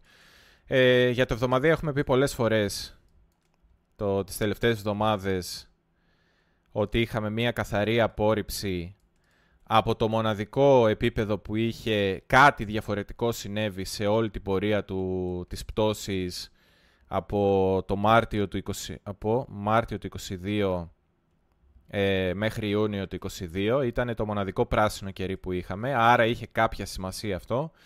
Η αγορά προσπάθησε να βρει αγοραστές, να πάει πιο ψηλά, δεν τα κατάφερε. Δύο ακόμα δοκιμές έκανε, δεν τα κατάφερε. Έχουμε πει ότι ουσιαστικά αυτό μας έχει δώσει μια αρνητική προδιάθεση για περαιτέρω πτώση. Ε, και βλέπουμε κιόλας και κάποια επίπεδα εκεί που σταμάτησε η τελευταία άνοδος. Ποια ήταν η τελευταία μεγάλη άνοδος, ε, με, με impulse, με... Ε, μεγάλη παρόρμηση, ας πούμε, παρορμητική κίνηση, ήταν ε, τη βδομάδα εκείνη δεκατρείς Μαρτίου του είκοσι τρία. Πού σταμάτησε αυτή η κίνηση? Βλέπουμε ότι μετά σημειώσαμε ένα κεράκι ε, και άρχισε η πλάγια κίνηση, ενώ μέχρι τότε είχαμε όλη τη βδομάδα μία trending αγορά, μία αγορά με ξεκάθαρη τάση. Μετά αρχίσαμε να έχουμε μια αγορά χωρίς, με έναν οδική, αλλά τελικά χωρίς ε, ξεκάθαρη τάση όπως είναι τώρα. Ε, Εδώ βλέπουμε ότι την προηγούμενη εβδομάδα ουσιαστικά ε, έχοντας ε, απορριφτεί, και αν γυρίσω και σας θυμίσω κιόλας, αν το δούμε με γραμμές, πολλές φορές μας λέει μια αρκετά ξεκάθαρη ιστορία όταν βγάζουμε τα κεριά και βάζουμε γραμμές. Ε, μας λέει ότι εκεί που σταμάτησε η κίνηση έχουμε ένα επίπεδο, δεν καταφέραμε να προχωρήσουμε, να, δεν κατάφερε να κάνει πρόοδο η τιμή προς τα πάνω. Έχασε αυτό το επίπεδο και τώρα το χρησιμοποιεί σαν αντίσταση. Αυτό ξέρουμε αυτή τη στιγμή. Από εδώ και πέρα, άρα τι έχουμε? Έχουμε εδώ ξεκάθαρα ε, μία καθοδική τάση στο εβδομαδιαίο, με χαμηλότερα υψηλά και χαμηλότερα χαμηλά μέχρι στιγμής. Ε, εδώ αυτό που θα έπρεπε να κοιτάει κάποιος, Άρα η, το bias, η προσδοκία μας είναι για χαμηλότερα. Αν η προσδοκία είναι σωστή, τότε προφανώς κοιτάμε ε, εκεί που υπάρχει προηγούμενο price action, εκεί που υπάρχουν προηγούμενα κλεισίματα μηνός. Ε, άρα το πρώτο επίπεδο είναι τα είκοσι τέσσερα χιλιάδες διακόσια ογδόντα και βλέπετε ότι έχει ανέβει λίγο από το μηνιαίο. Γι' αυτό είπα ότι, γι' αυτό εξήγησα και έκανα όλο τον πρόλογο του μηνιαίου, γιατί σας είπα στο μηνιαίο είναι είκοσι τρεις χιλιάδες τριακόσια, αλλά είκοσι τρεις χιλιάδες τριακόσια είναι το πάνω μέρος του εύρους που φύγαμε. Αν γυρίσουμε κατευθείαν είναι αρκετά bearish. Πού θα μπορούσε η τιμή να πάει για να ολοκληρωθεί η απόρριψη, να έχουμε μια σοβαρή πτώση, μια, αξιο... μια πτώση ας πούμε, που έχει... Ε, έχει κάποια σημασία, ε, χωρίς όμως να χαλάσει τελείως η εικόνα του διαγράμματος του μπι τι σι που έχουμε αυτή τη στιγμή. Ε, άρα θέλαμε κάτι πιο ψηλά από τα είκοσι τρεις χιλιάδες τριακόσια για να μην χαλάσει η εικόνα του monthly, του μήνα. Εδώ αρχίζουμε και εντοπίζουμε αυτά τα σημεία στην εβδομάδα λίγο πιο ψηλά, στα είκοσι τέσσερα χιλιάδες διακόσια ογδόντα. Εγώ συνεχίζω πονηρά να βάζω αυτή τη γραμμούλα από τη βδομάδα που σημειώσαμε ε, εννιά Μαΐου του είκοσι δύο και το χρησιμοποιήσαμε σαν τα ψηλά του Αυγούστου και τα ψηλά του Φεβρουαρίου, γιατί ε, είναι αρ ες Flip και τα αρ ες Flip, δηλαδή Resistance Support Flip, εκεί που το, η αντίσταση και η στήριξη αντιστράφηκαν. Κάτι που ήταν στήριξη έγινε αντίσταση, κάτι που ήταν αντίσταση έγινε στήριξη. Αυτού του είδους οι γραμμές συνήθως έχουν μεγαλύτερη αξία ε, από κάτι που λειτουργήσε μόνο σαν στήριξη, μόνο σαν αντίσταση. Οπότε εγώ συνεχίζω να τη βάζω, γιατί ε, εδώ έχουμε μια αντιστροφή στήριξη-αντίστασης. Κάτι που ήταν στήριξη έγινε αντίσταση, άρα θα μπορούσε εδώ να λειτουργήσει σε πρώτη φάση έστω για ένα bounce ή και όχι μόνο για ένα bounce, αλλά σε πρώτη φάση θα μπορούσε να λειτουργήσει σαν στήριξη. Ε, η γραμμή στα είκοσι τέσσερα χιλιάδες τριακόσια, κοντά είκοσι τέσσερα χιλιάδες διακόσια ογδόντα, είναι μεν κλεισίματα κεριών, αλλά μέχρι τώρα έχει λειτουργήσει μόνο σαν αντίσταση. Δεν έχουμε δηλαδή μία επιβεβαίωση εδώ πέρα που να μας λέει ότι είναι αντιστροφή. Ήτανε αντίσταση, τη σπάσαμε. Λογικά τώρα θα πρέπει να λειτουργήσει σαν στήριξη, αλλά δεν έχει price action, δεν, έχει, δεν έχουμε από πιο πριν κάτι που να μας δείχνει ότι ήτανε... Λειτουργήσε και σαν στήριξη πριν γίνει η αντίσταση, άρα έχει μεγάλη σημασία, πάρα πολύ μεγάλη σημασία, πιο μεγάλη σημασία από τα είκοσι πέντε χιλιάδες διακόσια εβδομήντα. Ε, η προσδοκία άρα είναι να κατέβουμε προς αυτά τα επίπεδα. Ε, εγώ πονηρά θα έλεγα, ε, εδώ αρχίζει λίγο, ε, θα πω μάλλον για να το ξεκαθαρίσω για όσους ακούνε. Θα πω ε, πρώτα ποια είναι η προσδοκία, ποια είναι τα επίπεδα βάση της προσδοκίας, και αν δεν αρχίσει να... αν δούμε αδυναμία ολοκλήρωσης ε, του σκεπτικού και της προσδοκίας που έχουμε, τι επίπεδα κοιτάμε για να καταλάβουμε αν ε, τρέξει η τιμή που πρέπει να τοποθετηθούμε και ποιος είναι ο στόχος. Αυτό κάναμε και την προηγούμενη εβδομάδα και μας έδωσε ε, ε, καλά targets. Ε, με την ίδια λογική θα κάνουμε και τώρα. Άρα η προσδοκία είναι να κατεβούμε χαμηλότερο, γιατί σε μεγάλα χρονικά πλαίσια έχουμε ε, συναντήσει μια σημαντική αντίσταση και μάλιστα αρκετές φορές. Ε, πήραμε δηλαδή ξεκάθαρη κατεύθυνση εδώ στην αγορά. Ε, άρα πρέπει να κοιτάμε πού θα είναι τα σημεία για να αγοράσουμε. Ε, πάρα πολλοί μαρκάρουν όλη αυτή την περιοχή, όλα αυτά τα κεριά, γιατί και έχει μια λογική, γιατί λένε ε, ότι, ξέρεις τι, ε, είχαμε μια καθαρά ανωδική τάση, εδώ είχαμε λίγο θόρυβο και μετά καθαρά ανωδική, αν ήρθε η ώρα να κατεβούμε θα πρέπει όλη αυτή η δομή να μας κρατήσει. Ναι, ισχύει. Ε, επειδή όμως είναι μεγάλο αυτό το εύρος και εμένα με δυσκολεύουν αυτά τα μεγάλα εύρη, ή πρέπει να πεις ότι εγώ θα σπάσω τις εντολές μου, και αυτό μπορεί να το κάνει κάποιος και θα πει ότι Ε, θα, θα μοιράσω εντολές. Μπορεί ας πούμε, να, να σκεφτώ και τα είκοσι πέντε χιλιάδες εκατόν εβδομήντα τέσσερα που εγώ τα θεωρώ αρκετά σημαντικά, τουλάχιστον για μια αναπήδηση, και να μοιράσω εντολές και μέσα σε αυτό το επίπεδο. Αν κάποιος κοιτάει long term και θέλει να κάνει απλά αγορές, μπορεί να το κάνει έτσι. ε, Εγώ όμως ε, συνήθως θέλω να μην έχω πολύ μεγάλα επίπεδα εύρη στα οποία θα μοιράσει εντολές. Θέλω να είναι λίγο πιο ξεκάθαρο και να πω, ξέρεις τι, θα βάλω κάποιες εντολές εδώ να δω πώς θα αντιδράσει η αγορά. Αν μου αρέσει η αντίδραση, ωραία, θα έχω κάποια τοποθέτηση στην αγορά και θα κοιτάξω να δω αν θα συμπληρώσω προς τα πάνω. Να κάνω δηλαδή αυτό που λέμε scale in. Ε, αν αντιδράσει ωραία η αγορά και οι υπόλοιπες εντολές μου δεν εκτελεστούν, έχω μία τοποθέτηση και καθώς επιβεβαιώνεται η αντίδραση της αγοράς και δίνει μια θετική προσδοκία, έχω αγοράσει, άρα περιμένω ανέβει τιμή, άρα η προσδοκία μου είναι προς τα πάνω, όταν θα φτάσει τιμή στα επίπεδα να αγοράσω, ε, θα αρχίσω να ενισχύω τις θέσεις μου. Αυτό είναι το scale in.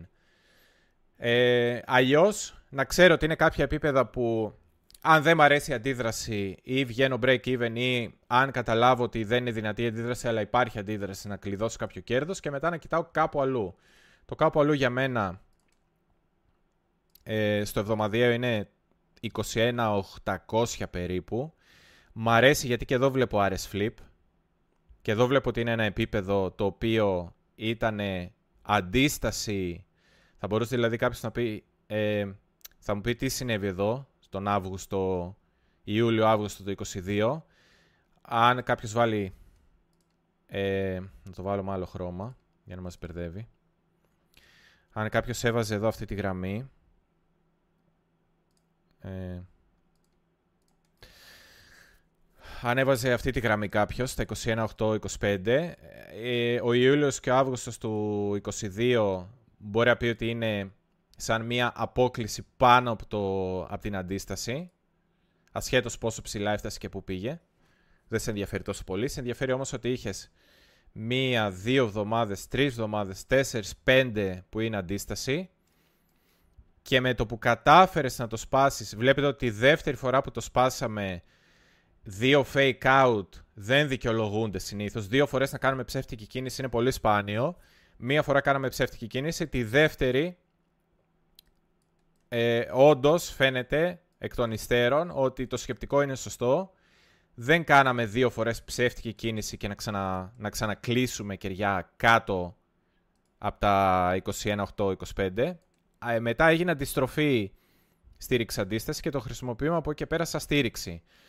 Άρα εμένα αυτό το επίπεδο μου αρέσει. Έχουμε πολύ καιρό να το συναντήσουμε. Θα πει κάποιος το δοκιμάσαμε μία, δύο, τρεις, τέσσερις φορές, ε, πέντε ρε εσύ Αντώνη, το εμπιστεύεσαι.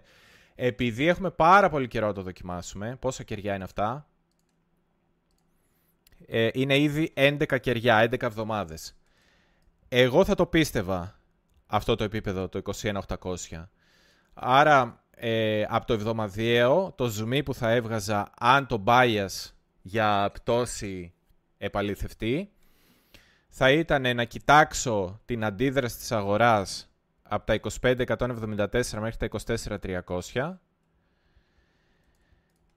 Έχω στο μυαλό μου τα είκοσι τρία τριακόσια που πρέπει να λειτουργήσουν, αλλά επειδή είναι μήνας δεν σημαίνει ότι πρέπει να λειτουργήσουν ακαριέα με το που το ακουμπήσουμε. Ο μήνας δίνει ένα περιθώριο ημερών. Μπορεί δηλαδή για κάποιες μέρες μέσα στο μήνα να είμαστε κάτω από τα είκοσι τρία τριακόσια που είπαμε στο επίπεδο μηνός, αλλά να κλείσει από πάνω. Άρα αυτές οι μέρες είναι πιο κοντά στη βδομάδα και σκέφτομαι ότι αυτές τις μέρες που μπορούμε να πάμε, μπορούμε να πάμε στα είκοσι ένα οκτώ είκοσι πέντε, ναι. Άρα μετά κοιτάω μία περιοχή εδώ κοντά στα είκοσι ένα οκτώ είκοσι πέντε και αν θες, ε, Γιάννη, να χρησιμοποιήσουμε και το σκεπτικό του να γεμίσουμε μεγάλες σκιές που τις έχουμε αφήσει, θα μπορούσε yeah. κάποιος να πει ότι γιατί όχι, η περιοχή που θα βάλω τα επόμενα bids, τις επόμενες εντολές μου, να είναι είκοσι ένα οκτακόσια με είκοσι επτακόσια πενήντα εξήντα επτακόσια πενήντα. Οπότε για, το, για την προσδοκία πτώσης, ε, μπορεί κάποιος να πει ότι έχουμε ε, ε, κάποια αρκετά ξεκάθαρα επίπεδα για το πού αρχίσουμε να ψάχνουμε την αντίδραση της αγοράς, πώς θα αντιδράσει η αγορά. Ε, από εκεί και πέρα ο καθένας μπορεί να υιοθετήσει τη δική του στρατηγική και γιατί το λέω αυτό, γιατί όπως είπα μπορεί η τιμή ε, να πέσει ακριβώς στη μέση, εγώ έχω βάλει αυτά τα δύο επίπεδα και να πέσει ακριβώς στη μέση και να σταματήσει ακριβώς στη μέση και μετά να φύγει πάνω και θα πει κάποιος ε, άρα ο άλλος που ε, ε, σχεδίαζε όλο αυτό το, όλη αυτή την περιοχή ε, ήταν πιο σωστός και είχε καλύτερες εντολές. Ε, εκεί έρχεται η στρατηγική. Θέλεις να μοιράσεις εντολές ή θες να έχεις ξεκάθαρα σημεία που λες αυτό το σημείο, α, αυτή η περιοχή είναι η πρώτη αντίδραση, αυτή είναι η δεύτερη, ξέρω πού θα μπω, πού θα βγω, ε, αν περιμένω αντίδραση, ποια θα είναι αντίδραση. Ε, θέλεις, αν, αν τελικά η αγορά πέσει ακριβώς στη μέση, ρε παιδί μου, ακριβώς στη μέση, είσαι ok να χάσεις αυτή τη μέση και όταν θα ανακάμψει η αγορά να κάνεις scale in μόλις γίνει reclaim, γιατί θα πει κάποιος ωραία, εγώ περίμενα αντίδραση εδώ, δεν την είδα, η αγορά άρχισε να πέφτει, άρα εδώ δεν αγόρασα ή αγόρασα και πούλησα break even κοντά στα είκοσι τέσσερα τριακόσια με είκοσι πέντε εκατόν εβδομήντα, βγήκα τελικά με λίγο κέρδος break even, δεν ξέρω οτιδήποτε, η τιμή πήγε ακριβώς στα είκοσι τρία, άρα οι εντολές που είχα βάλει πιο κάτω δεν ε, ε, γέμισαν, δεν ε, μπόρεσαν να εκτελεστούν. Ωραία. Κανένα πρόβλημα, γιατί στη, δική μου, στη δικιά μου στρατηγική εγώ περίμενα να αγοράσω πολύ πιο φτηνά και αυτό είχε νόημα για μένα. Το ότι δεν συνέβη δεν με αποθαρρύνει. Τι ξέρω εγώ, ότι είχα μια περιοχή στο εβδομαδιαίο που έπρεπε να λειτουργήσει σαν στήριξη και δεν λειτουργήσε. Αν η τιμή πάει κάπου και μετά γυρίσει και κάνει reclaim, ανακτήσει αυτό το επίπεδο, μου δίνει ένα ξεκάθαρο entry. Δηλαδή δεν συνέχισε η τιμή να πέφτει, να πέφτει, να πέφτει, να πέφτει. Έκανε ό,τι έκανε, λίγο κάτω από τη στήριξη. Έκανε αυτό που ήθελε να κάνει. Ανέβηκε ξανά πάνω από τη στήριξη. Να το, το ρίσκο μου είναι ξεκάθαρο. Ποιο είναι το ρίσκο μου? Είναι η κίνηση που έκανα από εδώ και κάτω. Και ξέρω ότι, ε, ε, ξέρω ότι αγοράζω στο reclaim με στόχο πιο ψηλά. Ότι αυτό ήταν το swing low. Αυτό ήταν ε, το χαμη... Ε, το χαμηλό σε μεγαλύτερο χρονικό πλαίσιο και κοιτάω κάτι πιο ψηλά πλέον και το ρίσκο μου είναι να χάσω αυτή τη διαφορά, το τι έκανε κάτω από τα είκοσι τέσσερα ας πούμε η τιμή. Από εκεί και πέρα ξεκινάει η στρατηγική, τι στρατηγική θέλει να ακολουθήσει ο καθένας. Ε, τώρα αυτό είπαμε είναι το, αν θεωρήσουμε το bias είναι πτωτικό και θα επαληθευτεί. Υπάρχει όμως η περίπτωση ενώ έχουμε bias για κάτω, να μην συμβεί. Αν έχουμε bias για κάτω και δεν συμβεί, τι σημαίνει ότι έχουμε κάποιο είδους divergence. Πώς το καταλάβουμε αυτό? Ε, θα πρέπει να βλέπουμε ότι η τιμή αδυνατεί να έχει πρόοδο προς τα κάτω. Πώς το καταλάβουμε αυτό? Ε, εδώ στο εβδομαδιαίο θα μπορούσε κάποιος να δει πού σταμάτησε η κίνηση, ε, η, ε, όπως είπαμε, η παρορμητική κίνηση που έγινε τη βδομάδα της δεκατρείς ε, Μαρτίου. Ε, εγώ μου αρέσει λίγο να παίρνω τις επόμενες δύο εβδομάδες, γιατί θυμίζει λίγο Inside Week, αν και δεν είναι ακριβώς, αλλά θυμίζει λίγο. Εδώ ήταν η αγορά σαν να μου έβαλε δύο περίπου επίπεδα στα οποία ήθελε να κάνει sideways, να κάνει πλάγια κίνηση και βλέπω ότι μ' αρέσει κιόλας γιατί έκανε και μια προσπάθεια να φύγει από πάνω και μετά δεν τα κατάφερε και τώρα είναι στη στήριξη και ενώ έχει κάνει προσπάθεια να τη σπάσει χωρίς κλεισίματα δεν έχει καταφέρει αυτή τη στιγμή να τη σπάσει. Έχει γράψει και ένα κερί, ένα σώμα κεριού, ε, την, ε, όχι την προηγούμενη, την προ-προηγούμενη εβδομάδα, πολύ χαμηλά, πολύ κάτω, κοντά στη στήριξη που θα μπορούσε κάποιος να βάλει εδώ τη γραμμή και να πει ξέρεις τι, στο εβδομαδιαίο άρα μου λες ότι η στήριξή μου, αφού το κλείσιμο του κεριού είναι στα είκοσι έξι επτακόσια σαράντα πέντε, η στήριξή μου είναι εκεί. Άρα αν αρχίσουμε να βλέπουμε αδυναμία της τιμής να κλείσει κάτω από τα είκοσι επτά, είκοσι έξι επτακόσια σαράντα πέντε, ειδικά κάτω από εκεί, θα πρέπει να μας προβληματίζει για το... Δηλαδή, θα ήταν άστοχο κάποιος να πει θα ανοίξω short στα είκοσι έξι επτακόσια σαράντα πέντε, να το πω έτσι, θα πρέπει να μας προβληματίζει. Θα ήταν ένα σκεπτικό κάποιος που έχει ανοιχτά short να σκεφτεί αν πρέπει να πάρει κάποιο κέρδος. να μην ποντάρει πολύ επιθετικά εκτός αγορά, ε, ενάντια στην αγορά. Και αν σπάσουν αυτά τα επίπεδα θα μπορέσει να σκεφτεί, ας πούμε, ότι το bias ε, που είχε για πτώση ενισχύεται, άρα θα μπορούσε να ενισχύσει τις θέσεις του αν ήθελε ή να κοιτάει χαμηλότερα που θα ανοίξει οι εντολές. Εδώ βλέπουμε ότι έχουμε μία πρώτη αντίδραση στα κλεισίματα της προπροηγούμενης εβδομάδας. Και Γιάννη, που λες ότι έκανες, άνοιξες ένα ντι τζέι λογκάκι, ήταν σωστό το σκεπτικό. Ε, το mm-hmm. ρίσκο είναι αρκετά μικρό. Τώρα, το κλείσιμο της εβδομάδας, τι θα ήταν, ε, ε, να πω bullish. Τι θα ήταν bullish, να το πούμε έτσι. Bullish τι σημαίνει, όχι ότι πάμε σε bull run, ότι έχει περιθώριο μεγαλύτερο. Ακριβώς αυτό. Ναι. Ακριβώς αυτό έχω σημειώσει. Ε, τι, τι θα έπρεπε. Στο, ναι. στο κλείσιμο των προηγούμενων, ναι. Ε, πώς θα καταλαβαίναμε ότι η αγορά έχει ψωμί να, να το long που άνοιξε ο Γιάννης θα του δώσει, έχει περιθώριο να του δώσει μεγαλύτερα κέρδη, αν αυτή η εβδομάδα κλείσει πάνω από τα είκοσι επτά πεντακόσια εβδομήντα οκτώ πεντακόσια ογδόντα, αναλόγως ποια ανταλλακτήριο κοιτάμε, που είναι τα κλεισίματα αυτών των δύο εβδομάδων. Ξαναγυρνάω στιγμιαία για λίγο στις γραμμές. Δηλαδή, ε, τι έχουμε είναι ουσιαστικά, γιατί εδώ δεν έχουμε σχηματίσει ε, local ε, bottom. Ε, είναι προηγούμενες εβδομάδες έχουμε ένα χαμηλότερο χαμηλό. Πριν από, το χαμη... πριν από το χαμηλό που βάλαμε τις προηγούμενες εβδομάδες, τώρα δεν έχουμε σχηματίσει, πρέπει να φτιαχτεί άλλη μια εβδομάδα που να φτιάξει το χαμηλό, δηλαδή θα πρέπει να υπάρξει μια εβδομάδα που να είναι ανωδική, έτσι ώστε εδώ να πούμε ότι είχαμε higher low, ψηλότερο χαμηλό, δεν έχει σχηματιστεί ακόμα, είναι σαν να μην υπάρχει.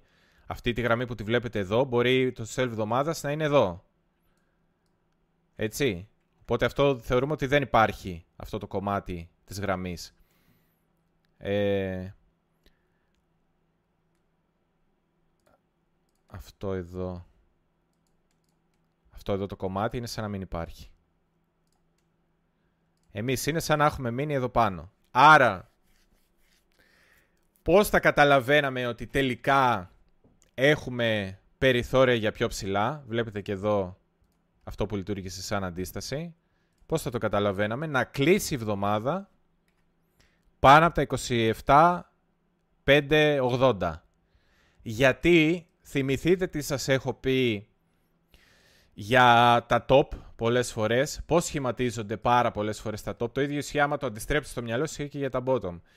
Κάνεις ένα τοπικό υψηλό, κάνεις ψηλότερο υψηλό και μετά αδυνατείς να, να δημιουργήσεις υψηλότερο υψηλό, και συνήθως αυτό που λειτουργεί σαν αντίσταση είναι το προηγούμενο υψηλό. Δηλαδή η αντίσταση που θα βρεις πριν ξεκινήσει η πτώση είναι στα επίπεδα του προηγούμενου υψηλού.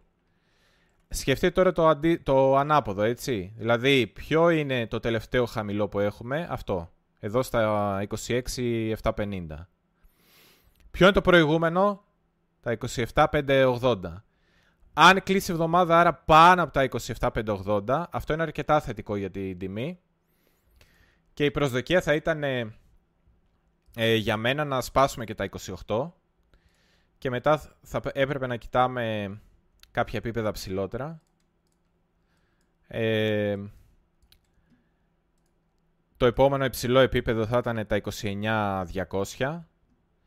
Ε, αν έκλεινε εβδομάδα πάνω από τα είκοσι εννιά διακόσια, νομίζω ότι πλέον θα λέγαμε ότι δεν έχει νόημα να κοιτάμε κάτι άλλο εδώ ψηλά σαν αντίσταση. Νομίζω μετά η κίνηση θα πηγαίναμε για υψηλότερα ψηλά, έστω και για λίγο. Μπορεί να πηγαίναμε, ας πούμε, στα τριάντα δύο ή τριάντα δύο διακόσια τριακόσια. Μπορεί να πηγαίναμε δηλαδή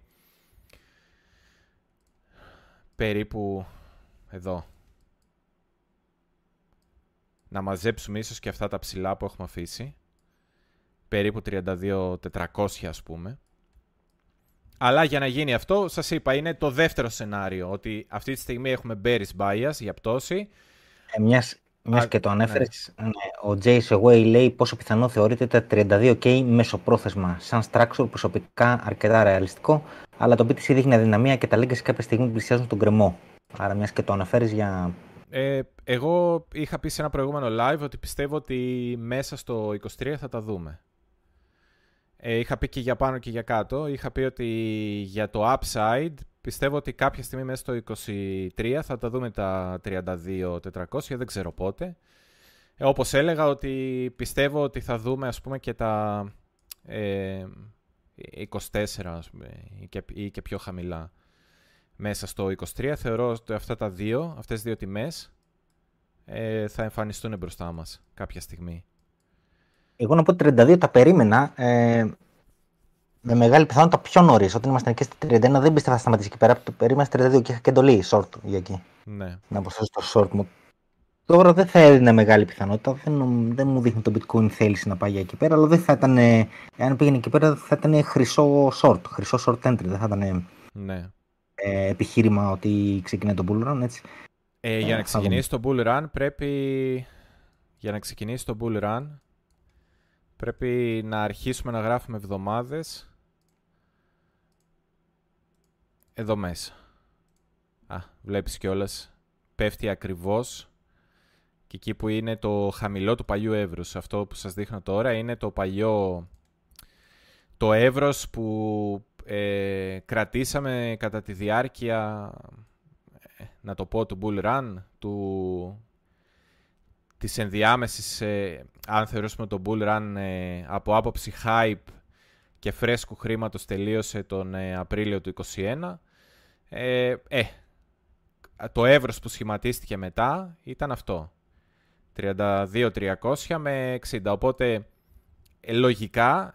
Εδώ είναι ένα πάρα πολύ καλό short, γιατί μετά αν αρχίσουμε να κλείνουμε εβδομάδες, δεν λέω μία εβδομάδα οριακά, να κλείσουμε λίγο πάνω από τα τριάντα δύο και την επόμενη να κλείσουμε από κάτω, μπορεί να συμβεί και αυτό. Αλλά αν αρχίσουμε να κλείνουμε δύο, τρεις, τέσσερις εβδομάδες πάνω από τα τριάντα δύο, εκεί αλλάζει το πράγμα. Νομίζω ότι δεν είμαστε ακόμα για εκεί. Εκεί δηλαδή θα αρχίσαμε να μιλάμε για bull run και επειδή αυτή τη στιγμή χρονικά είμαστε λίγο μακριά και εγώ πιστεύω ότι εδώ είναι...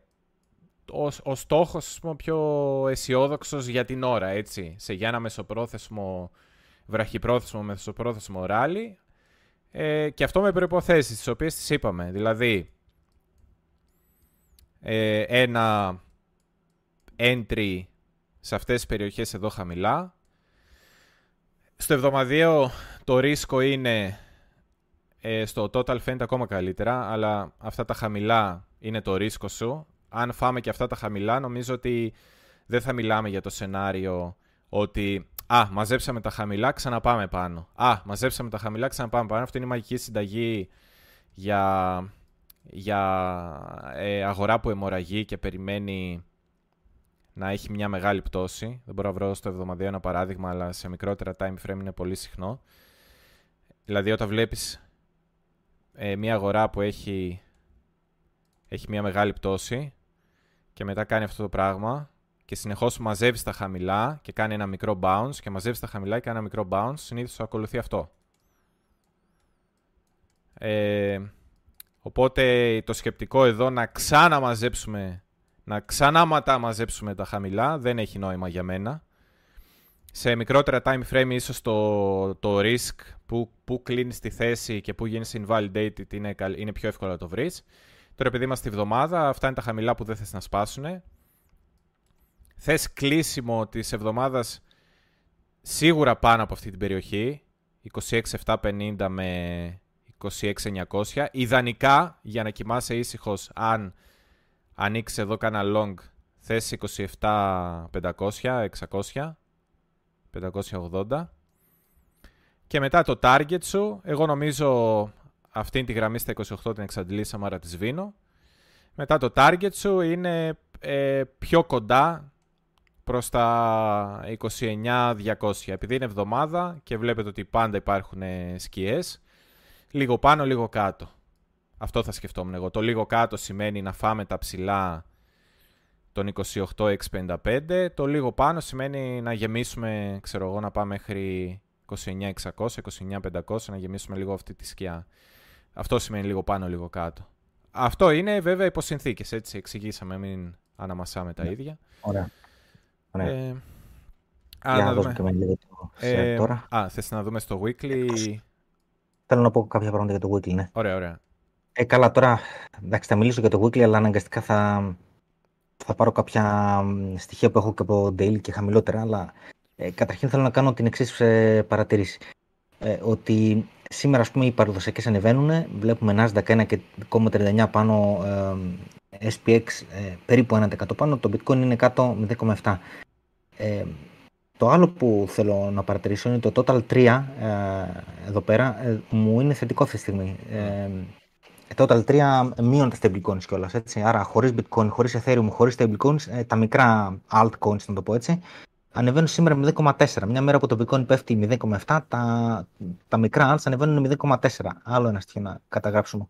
Ε, αυτό ακυρώνει λίγο το θέμα των φαντ που υπάρχει για Gate.io και Mexi, γιατί αναρωτιέμαι. Εντάξει, αυτό που έλεγες στην αρχή, τι πέφτει λίγο επειδή υπάρχει φοβάται ο κόσμος ότι θα πέσει το Gate.io και το Mexi.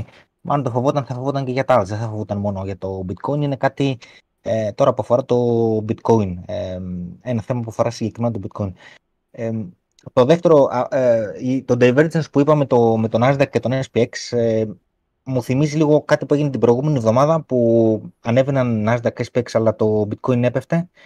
Ήδη δεν ανέβαινε το ίδιο και το Σαββατοκύριακο, μάλλον ήταν τριήμερο, γιατί η Δευτέρα ήταν κλειστή η αγορά στη Νέα Υόρκη. Το τριήμερο λοιπόν που, και ειδικά την Κυριακή, αν θυμάμαι καλά, που οι αγορές ήταν κλειστές, το bitcoin έτρεξε. Το μεγάλο κερί πρέπει να έγινε στον daily την Κυριακή. Ε, οπότε ήρθε, ήρθε κάπου στα ίσα το αυτό. Δηλαδή είχε, είχε lag, αλλά μετά βγήκε. Και επειδή έχουμε και την ψηφοφορία της Γερουσίας τώρα Παρασκευή ή Σαββατοκύριακο, με προδιαθέτει ότι μάλλον κατά αντίστοιχο θα γίνει. Ε, ότι είναι μια πρόσκαιρη αδυναμία τώρα αυτή και μάλλον κα, κατά κάποιο τρόπο θα πιάσει τη σκητάλη μέσα στο Σαββατοκύριακο. Υποθέτω ότι και βέβαια κάνουν mm. την υπόθεση και ότι και η Γερουσία θα ψηφίσει τον deal. Αν δεν το ψηφίσει, θα έχουμε αναταράξει, έτσι προφανώς. Ναι. Αλλά μιλάω με, την, ε, με δεδομένο ότι θα το ψηφίσει. Ε, τώρα, απ' την άλλη, έχω πει, άρα, σαν να σου λέω ότι από εδώ που είμαστε αυτή τη στιγμή, το weekly φαίνεται να είναι αρκετά αρνητικό. Είναι στο μείον τρία κόμμα εξήντα οκτώ. Ε, οπότε η υπόθεσή μου θα πάει για πιο πάνω, όχι, όχι αναγκαστικά ότι θα είναι πράσινο, μάλλον δεν θα είναι πράσινο, αλλά τέλος πάντων θα φάει μεγάλο κομμάτι από αυτό το, το κόκκινο, θεωρώ. Ε, ε, τώρα... σκέψω, σκέψω ότι είναι μόνο πεντακόσια δολάρια έτσι, για να κλείσει ναι. καλά το weekly. Ναι. Οπότε δεν είναι τίποτα. Ε, δεν είναι τίποτα. Τώρα για να πιάσω το νήμα από αυτά που έλεγα πριν για το monthly, επειδή στο monthly έχω αρνητική προδιάθεση, και λέω ότι θα έχουμε μεγάλη πτώση τον Ιούνιο. Ε, άρα, όταν κοιτάω το weekly, δεν μου μένει πολύς χρόνος. Έχω μία εβδομάδα, ας πούμε, του δίνω να τρέξει ή ας πούμε μία μισή, κάτι τέτοιο, δέκα μέρες, κά- κάπου εκεί. Επομένως, ε, ούτε πιστεύω ότι μπορεί να γίνει ένα overextending rally, mini rally μέχρι τα τριάντα δύο και αυτά. Μου φαίνεται πολύ μακριά αυτή τη στιγμή. Εγώ στο μυαλό μου ιδανικά θα ήθελα το long που έχω, ας πούμε να μιλήσω και πρακτικά τώρα, έχω ένα long ανοιχτό. Πρακτικά θα ήθελα να το κλείσω στα είκοσι οκτώ χιλιάδες τριακόσια είκοσι ένα, ιδανικά, αν μου ξανακούμπαγε εδώ πάνω. Να πω τώρα στο διάγραμμα αυτό, οι κόκκινες γραμμές, οι οριζόντιες που έχω είναι order blocks που έρχονται από το daily και οι πράσινες είναι support resistance, σημαντικά επίπεδα που έρχονται κυρίως από το τετράωρο. Λοιπόν, αυτό το είκοσι οκτώ χιλιάδες τριακόσια είκοσι ένα έχει παίξει αρκετές φορές στο προηγούμενο διάστημα, πάρα πολλές, αν το δει κανείς ειδικά στο τετράωρο. Έπαιξε και τώρα πρόσφατα. Ε, ιδανικά, εγώ θα είμαι ευχαριστημένος αν τα ξαναέπαινε και θα το κλείνα τώρα. Αν πήγαινε και άλλο λίγο παραπάνω, δεν πειράζει. Κάθομαι έξω και μετά κοιτάω που θα ανοίξω το επόμενο short μου. Ε, δεν είναι ανάγκη να παίρνεις όλη την κίνηση προς τα πάνω και προς τα κάτω, γιατί αυτό το κυνήγι του, του απόλυτου local top και του απόλυτου local bottom δεν οδηγεί πουθενά, οδηγεί μόνο σε προβλήματα, σε μπελάδες. Ε, άσε να πάρει και κάποιος άλλος, ρε παιδί μου. Εντάξει, ναι, ναι, το τελευταίο κομμάτι της ανόδου ή της καθόδου που έχει μεγαλύτερο ρίσκο, ας το πάρει κάποιος άλλος. Δεν είναι και τα, τα κερδίσει όλα εσύ. Ε, λοιπόν, κάπως έτσι το σκέφτομαι. Ε, τώρα από εκεί και πέρα, εάν ε, δεν μου έκανε τη χάρη το είκοσι οκτώ τριακόσια είκοσι ένα να το ξαναεπισκεφτεί, γιατί εγώ βλέπω, είναι αλήθεια ότι βλέπω κάποια δυναμία στις κρυπτοαγορές. Ε, Το επόμενο που θα ήθελα να δω είναι αυτό το κλείσιμο. Ακριβώς που είπες και εσύ, εκεί πέρα έπεσε το μάτι μου, το κλείσιμο αυτό του εβδομαδιαίου και έχει, έχει αρκετό price action. Δεν είναι μόνο αυτές οι δύο εβδομάδες εδώ πέρα, οι δεκαεφτά Απριλίου, είκοσι τέσσερα Απριλίου, κοντά στα είκοσι επτά εξακόσια είναι αυτό που είπες και εσύ. Ακόμα και το επόμενο κερί, το εβδομαδιαίο, περίπου το τέσσερα μένα week και υπάρχει άλλο ένα κερί μετά από δύο εβδομάδες, δεκαπέντε, η εβδομάδα που ξεκινά δεκαπέντε Μαΐου, που πάλι έκανε ένα week προς τα πάνω, έκανε bearish retest με week προς τα πάνω. το ίδιο σημείο στο είκοσι επτά εξακόσια. Λοιπόν, και στα μικρότερα time frames, αν πάει να το αναλύσει κανένας, υπάρχει αρκετό. Υπάρχουν αρκετοί λόγοι εκεί κοντά στα είκοσι επτά εξακόσια. Εντάξει, μπορεί να είναι είκοσι επτά πεντακόσια ογδόντα, δεν ξέρω. Μπορεί να είναι είκοσι επτά εξακόσια είκοσι, κάτι τέτοιο. Ε, αν έβλεπα λοιπόν αδυναμία, γιατί δεν έχω ελπίδες να πιάσω το είκοσι οκτώ τριακόσια είκοσι ένα, θα μ' άρεσε να το κλείσω εκεί. Ε, δεν θα μ' άρεσε να το κλείσω πιο κάτω, γιατί εντάξει. Ε, νομίζω ότι σε ένα από αυτά δύο μπορεί να πάει τέλος πάντων. Ε, ειδικά στο είκοσι επτά εξακόσια, τι διάλογο. Άμα δεν πάει και εκεί, ούτε και εκεί τι να πω. Ε, κάπως έτσι το βλέπω εγώ, λίγο πιο αδύναμο σε σχέση με το πώς το περιγράψεις εσύ. Τώρα, ε, πού μπορεί να κλείσει η εβδομάδα. Αν γίνει. Βασικά, εντάξει, δεν ξέρω ακριβώς πού θα κλείσει, γιατί ε, ξέρεις, είναι, είναι και λίγο τυχαίο το θέμα. Θα, γιατί θα κλείσει στο σημείο που είναι δώδεκα η ώρα γιου τι σι, ας πούμε, την Κυριακή το βράδυ. Mm. Αλλά κυρίως με ενδιαφέρει το ποιο θα είναι το maximum που θα φτάσει μέχρι να κλείσει. Ε, αν γίνει κάποια γίνει ψηφοφορία Παρασκευή, Σάββατο, δεν ξέρω πότε θα γίνει και υπάρχει διάθεση για ένα μίνι ρελάκι έτσι κτλ. Μπορούσε να γίνει κάποια υπερβολή, ίσως εδώ, ίσως λίγο και παραπάνω, δεν ξέρω. Ε, ενδεχομένως μετά όμως να ξαναγυρίσεις προς τα κάτω. Ε, δεν είναι εύκολο να το πεις. Εγώ, εγώ είμαι αισιόδοξος ότι αυτή η εβδομάδα θα κλείσει παραπάνω από ό,τι είναι τώρα, να το πω έτσι. Και μετά ψάχνουμε για το πού ακριβώς θα κλείσει. Ναι. Ε, εγώ λαμβάνω υπόψη στο κλείσιμο εβδομάδας ότι ε, μαζί με την ψηφοφορία, ε, στο κλείσιμο εβδομάδας, ε, οι αλγόριθμοι κάνουν και ε, καλύ, καλύπτουν τις θέσεις τους. Καλύπτουν. Οπότε, αν η ψηφοφορία δώσει μία ε, κίνηση προς τα πάνω και δεν μπορέσει αυτή η κίνηση να... δεν μπορέσει να την πιέσουν, να την κρατήσουν ε, αυτοί που ανοίγουν short ή αυτοί που πουλάνε, Ε, στο τέλος της εβδομάδας ο αλγόριθμος που θα ψάχνει για short θα αρχίσει να κάνει covering, να, να καλύπτει τη θέση. Οπότε εγώ σκέφτομαι ότι είναι αρκετά εύκολο να κλείσουμε πάνω από τα είκοσι επτά πεντακόσια και είναι, γι' αυτό με βλέπεις λίγο πιο ε, θετικό στο... Ας. Λίγο πιο, ναι, bullish. Ότι είναι, και... α, είναι πιο εύκολο να κλείσει πάνω από εκεί και άρα την επόμενη εβδομάδα, ναι, είναι λίγο πιο εύκολο να χτυπήσουμε ψηλότερους στόχους. Κάπως έτσι το σκέφτομαι εγώ. Α, ναι, δύο τελευταία σχόλια που θέλω να κάνω. Το ένα είναι ότι ένα άλλο που συνεπικουρεί στο ότι μάλλον πάμε, περιμένουμε την εβδομάδα να κλείσει πιο ανωδικά, ε, μάλλον σε παραπάνω σημεία από ό,τι είναι τώρα. Ε, βλέπω και τον αρ ες άι σε επίπεδα υπερπουλημένα, είναι κάπου στο είκοσι οκτώ αυτή τη στιγμή, στο hashtag που κοιτάω mm. εδώ πέρα. Ε, Ένα το, το κρατούμενο.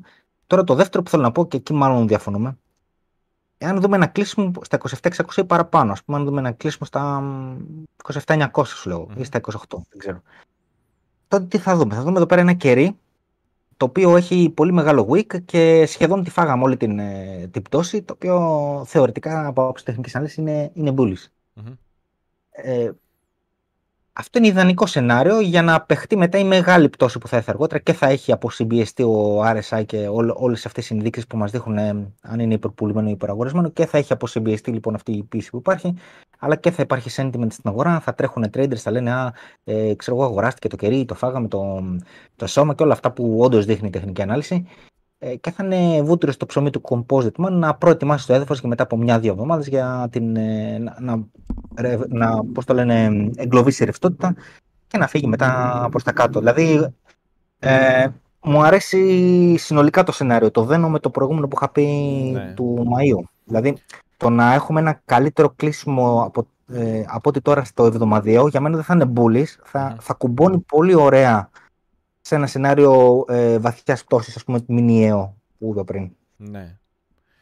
Ε, εντάξει, εκεί πάλι νομίζω ότι έχει να κάνει... Δηλαδή, στο σενάριο που λες, αν έκλεινε, ξέρω εγώ, στα είκοσι επτά επτακόσια, είκοσι επτά οχτακόσια.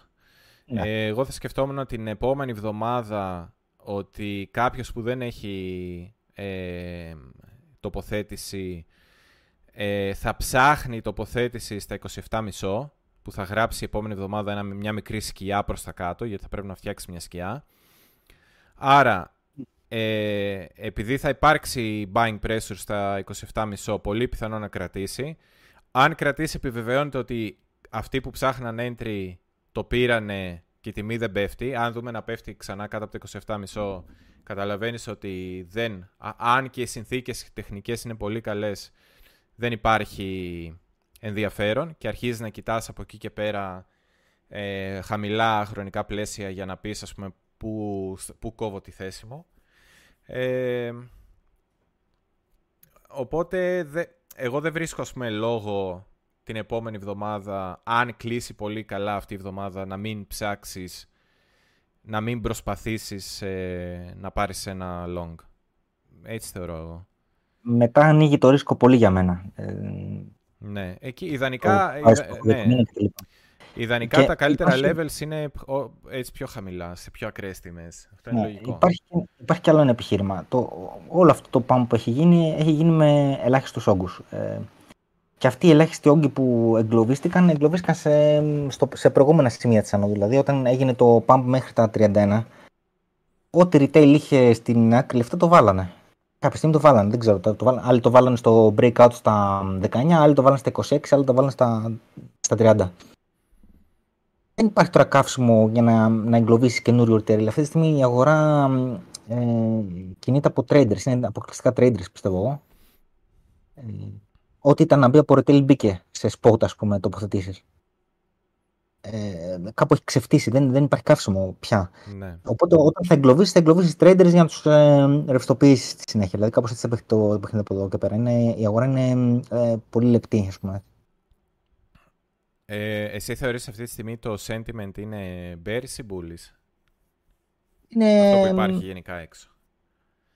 Καταρχήν στο retail δεν υπάρχουν λεφτά, οπότε αν το retail έχει bearish ή bullish sentiment δεν έχει σημασία, δεν τους έχει μηνυμιά.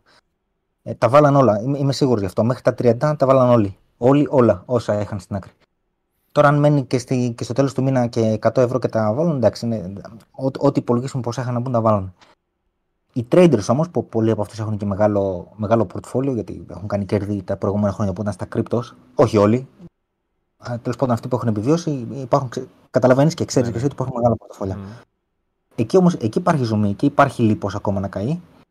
Επομένως, αν είναι οι bullies ή οι bearish οι traders τώρα, νομίζω ότι είναι μια μεσαία κατάσταση και προσπαθούν να καταλάβουν τι γίνεται. Ναι. Yeah. Αλλά αν ε, κλείσει αυτή η εβδομάδα εκεί ψηλά στα είκοσι επτά οκτακόσια κτλ., μάλλον θα γυρίσουν bullies, ε, μάλλον θα έχουμε υπεραγορασμένη αγορά, υπερ leverage προς τα πάνω, και είναι οι ιδανικές συνθήκες για να γίνει το long squeeze μετά από μία-δύο εβδομάδες. Ε, ναι. Θα το δούμε πώς ε, θα εξελιχθεί. Κοίτα, αν κάποιος ψάχνει για trading setup, ε, νομίζω οι, οι τιμές που έχουμε πει έτσι σε πιο... κοντινά επίπεδα μεταξύ τους εδώ, κοντά στα είκοσι έξι είκοσι επτά κτλ.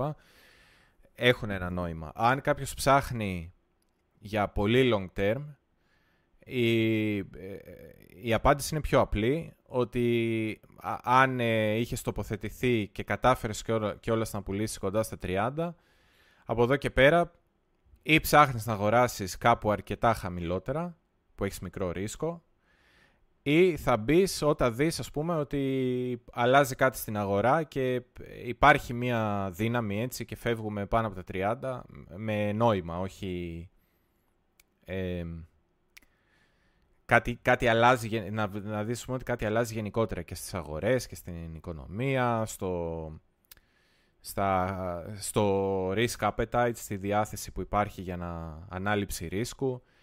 Εγώ γενικά θεωρώ όμως ακόμα ότι α, για trading υπάρχει μία ευκαιρία προς τα πάνω. Δεν το έχω κάψει. Έδωσε μία την προηγούμενη εβδομάδα. Ε, ε, θες να δείξεις κάτι άλλο στο share? Όχι, όχι, πάρε. Θα ξαναμιλήσω στο daily πάλι. Ναι. Ε, έδωσε την προηγούμενη εβδομάδα ε, που είπαμε στο daily, αφού θα δείξουμε daily. Είχαμε ένα καθαρό επίπεδο στο daily, το οποίο το χρησιμοποιούσαμε σαν στήριξη ε, χοντρικά είκοσι επτά με είκοσι επτά τετρακόσια πενήντα.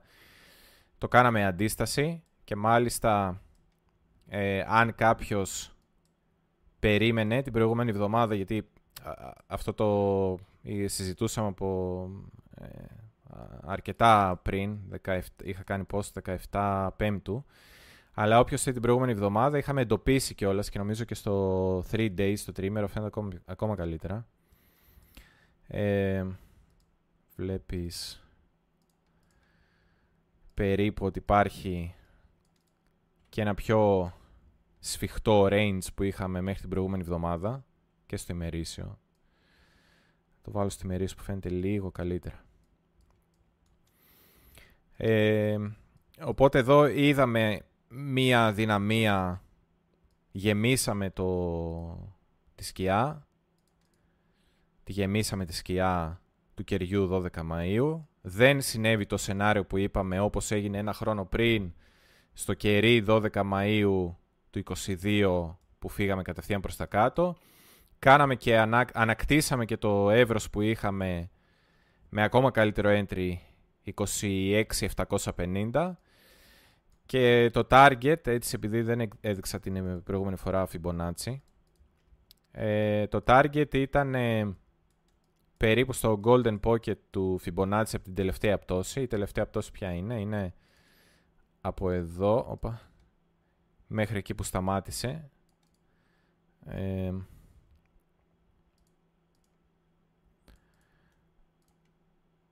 μέχρι εκεί που σταμάτησε. Το golden pocket είναι το εξήντα ένα κόμμα οκτώ εξήντα πέντε τοις εκατό. Πήγε ακριβώς στο golden pocket. Το retrace δηλαδή. Αυτό ήταν το retrace. Ότι είχες μια μεγάλη πτώση και είχες ένα median return. Μια επιστροφή προς κάποια μέση τιμή. Αυτό ήταν το Fibonacci retracement λέγεται, για να σου δείξει μέχρι που μπορεί να επανέλθει η τιμή μετά από μια μεγάλη κίνηση. Ε... Επειδή έπαιξε μία φορά αυτό το σενάριο, ε, εμένα μου φαίνεται τώρα στο daily ότι τουλάχιστον σε daily επίπεδο, αν καταφέρουμε να κρατήσουμε αυτό το κερί, να μην κλείσουμε κάτω από αυτό το κερί ε, Σάββατο δεκαοκτώ Μαρτίου του είκοσι τρία, ε, είχαμε στήριξη. Αυτή η περιοχή ήταν στήριξη. Με βάση αυτό το κερί ήταν στήριξη. Το κάναμε αντίσταση. Αποτύχαμε να φύγουμε χαμηλότερα και τώρα μπορεί να λειτουργήσει σαν στήριξη. Επειδή παίξαμε και το retrace μία φορά, δεν έχει νόημα τόσο πολύ να πάμε πάλι μέχρι το retrace. Ε, αν κρατήσει αυτό σαν στήριξη και τις επόμενες μέρες που ταιριάζει και χρονικά που είπες με την ψηφοφορία κτλ, Παρασκευή, Σάββατο, Κυριακή, αρχίσουμε να κλείνουμε. Εδώ είναι τα είκοσι επτά πεντακόσια. Αρχίσουμε να κλείνουμε πάνω από εδώ και το εβδομαδιαίο πάνω από τα είκοσι επτά πεντακόσια. Νομίζω ότι ε, ε, σκέπ, ε, καταλαβαίνεις ότι θα είμαστε πάλι έξω από αυτό το εύρος. Δύο φορές fake out, γιατί τι έχουμε τώρα. Έχουμε στο ημερήσιο ουσιαστικά. Έχουμε ένα εύρος. Να το. Είχαμε εδώ αυτές τις τελευταίες μέρες ένα εύρος. Να το. Κάναμε μια προσπάθεια να σπάσουμε από κάτω, αποτύχαμε. Κάναμε μια προσπάθεια να σπάσουμε από πάνω, αποτύχαμε. Η επόμενη κίνηση είναι η σωστή. Άρα, αν κλείσουμε πάνω από τα είκοσι επτά κόμμα πέντε την εβδομάδα, δεύτερη φορά fake out, και αφού έχουμε κάνει και το retracement, το έχουμε πληρώσει αυτό, δεν χρειάζεται να το ξαναδοκιμάσουμε, και έχουμε κλείσει κάπου εδώ. Εμένα γι' αυτό μου δίνει αρκετά έντονα την προσδοκία να πάμε λίγο ψηλότερα και πιθανόν προς τα, ε, προς τα είκοσι εννιά χιλιάδες διακόσια, που είναι κιόλας σκέψου περίπου αυτή η περιοχή. Δηλαδή ε, τα προ... ένα αρ ες flip βλέπεις εδώ. Στήριξη, αντίσταση, αντίσταση. Περίπου εγώ παίρνω, μου αρέσει αυτό το... Ψάχνω να βρω κάτι που να έχει νόημα, να μην πάρω ένα τεράστιο κερί. Κάπου εδώ, ας πούμε, θα είχε ένα νόημα να πάμε. Και επειδή βλέπω και το, στο total ότι την αντίστοιχη κίνηση που κάναμε στο μπι τι σι, στο total είχαμε και κλοπή ρευστότητας. Στο μπι τι σι, εδώ αν δει κάποιος, στα χαμηλά, δεν κλέψαμε τη ρευστότητα κάτω από τα ε, είκοσι πέντε χιλιάδες επτακόσια ογδόντα πέντε. Τι θα πει, δεν κλέψαμε ρευστότητα. Εδώ... Κάποιες αγορές μπήκαν να ναι, έχουν λογικά stop loss λίγο πιο κάτω. Δεν χτυπήσαμε τα stop loss. Στο total όμως την κλέψαμε αυτή τη ρευστότητα. Δηλαδή πήγαμε λίγο πιο κάτω, σαν να πήγαμε να κάνουμε προσπάθεια να σπάσουμε πιο κάτω και τελικά κλείσαμε από πάνω. Κάτι που μοιάζει περισσότερο με swing failure pattern και κλοπή ρευστότητας. Και εδώ μια αντίστοιχη εικόνα. Ένα εύρος που το δοκιμάσαμε και από την κάτω μεριά και από την πάνω Ε, η επόμενη κίνηση θα είναι σωστή. Αν καταφέρουμε να βγούμε ξανά από πάνω, νομίζω ότι λογικά μετά πάμε προς το ένα κόμμα δεκαοκτώ που μας έχει απασχολήσει πολλές φορές.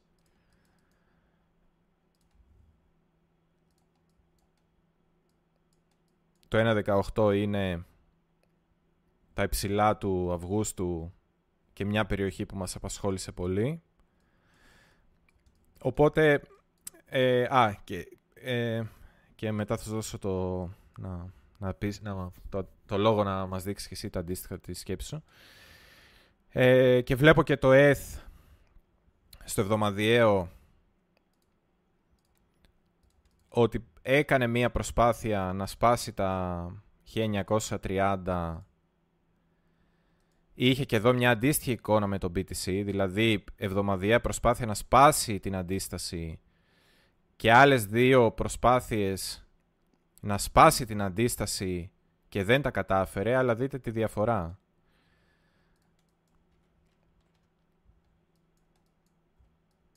Η διαφορά είναι αυτή. Ότι στο μπι τι σι είχαμε μία πτώση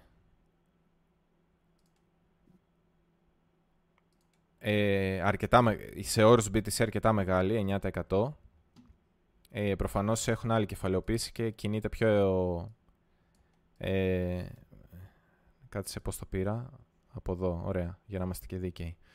Ε, στο E, αν πάρω την αντίστοιχη αντίσταση... και λίγο πιο πάνω το πάρω, είναι πέντε τοις εκατό. Μπορεί και λιγότερο να πει κάποιος ότι τη γραμμή την έβαλες εδώ, οπότε είναι τρία τοις εκατό. Το ι τι έιτς γενικά δείχνει ότι πιέζει και μάλιστα πάει να κρατήσει και αυτό το επίπεδο εδώ το εβδομαδιαίο. Πιέζει, ενώ έφαγε απόρριψη, πιέζει λίγο πάλι προς τα χίλια εννιακόσια τριάντα πέντε. Τώρα δεύτερη φορά αν πάει από εδώ πάνω, λογικά θα είναι για να τρέξει. Ε, μετά θα πρέπει να δούμε ι τι έιτς μπι τι σι, αλλά γενικά στο ι τι έιτς τα επόμενα επίπεδα νομίζω είναι πιο κοντά προς τα δυόμισι, δύο χιλιάδες διακόσια, πρέπει να δούμε σε daily.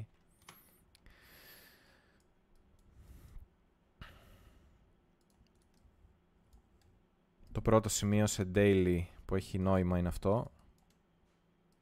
Οπότε δύο χιλιάδες διακόσια με δύο χιλιάδες τριακόσια θα μπορούσε να κάνει κάτι τέτοιο. Και το μπι τι σι αντίστοιχα...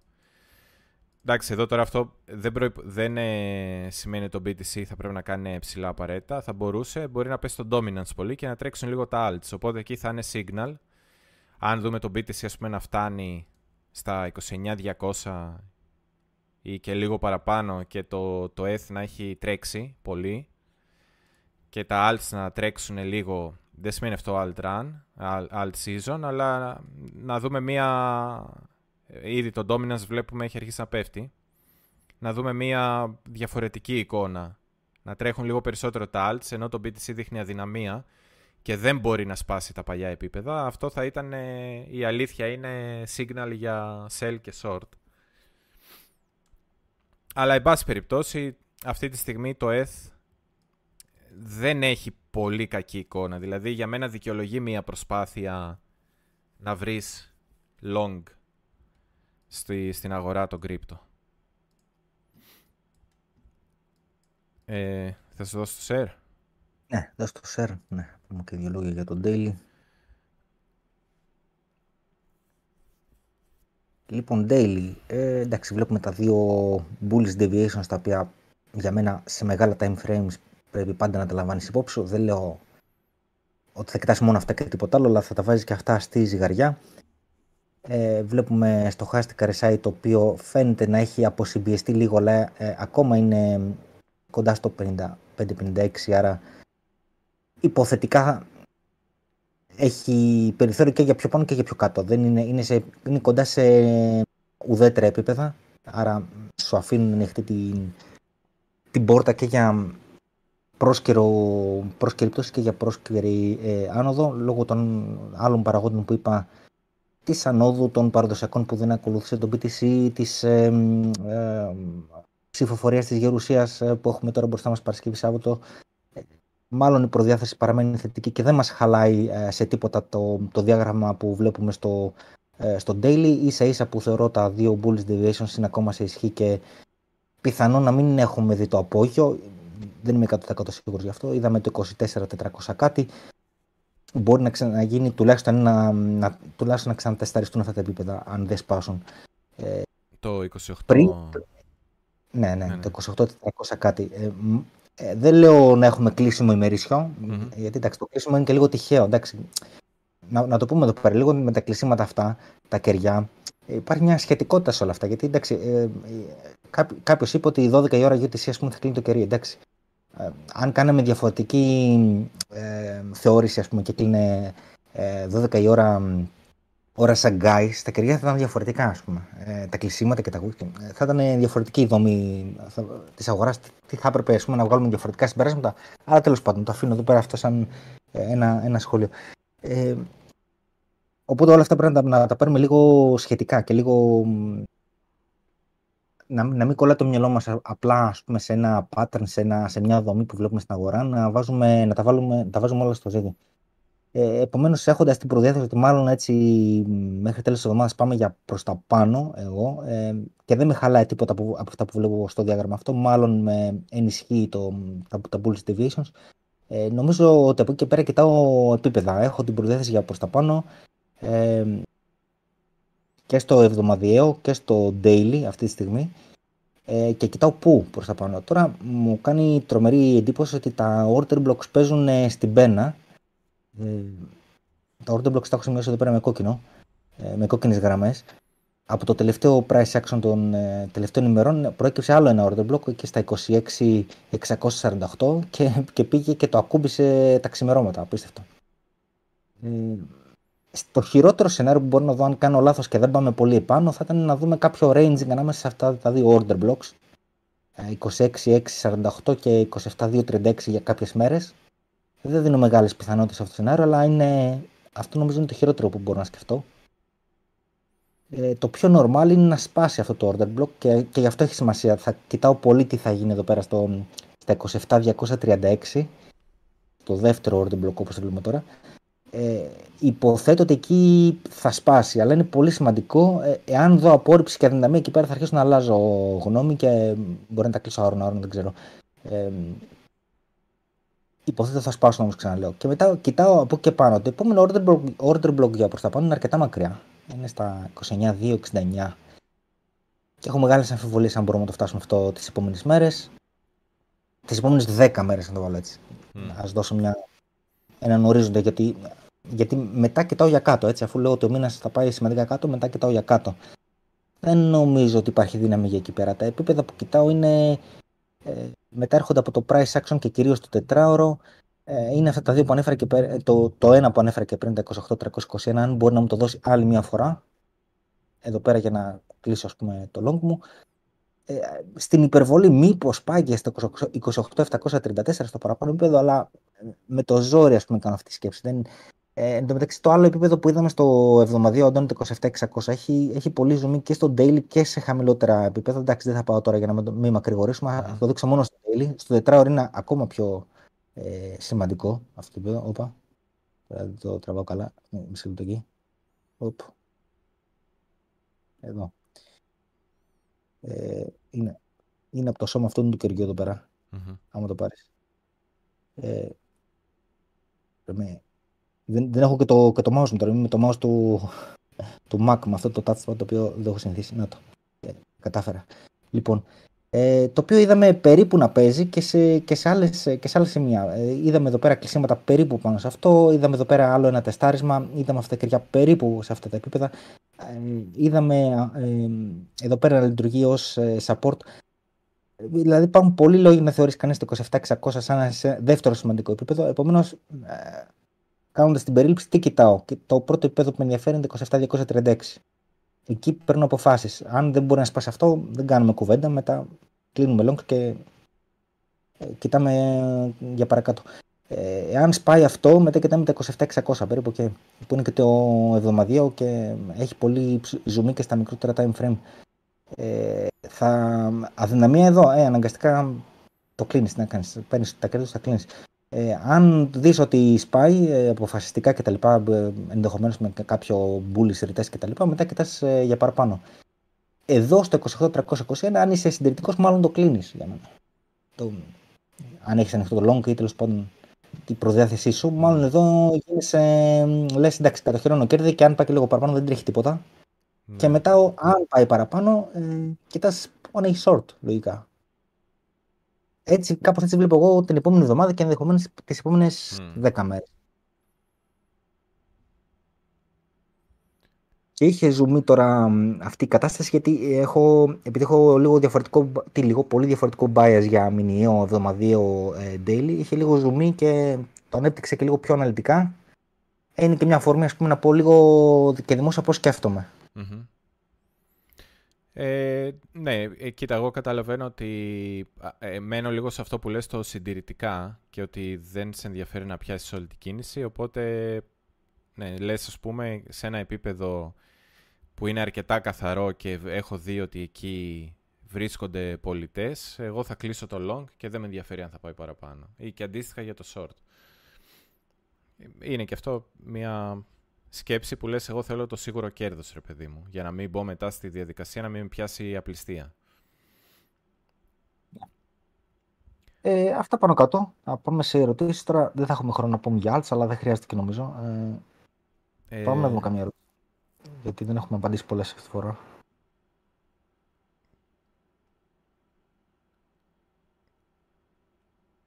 Κάπου ε... διάβασα μία που έλεγε, δεν μπορώ να βρω το όνομα του φίλου, ότι αν, ε, αν ε, πέσει στα είκοσι τρία, ε, αν θα ψάξουμε για alts.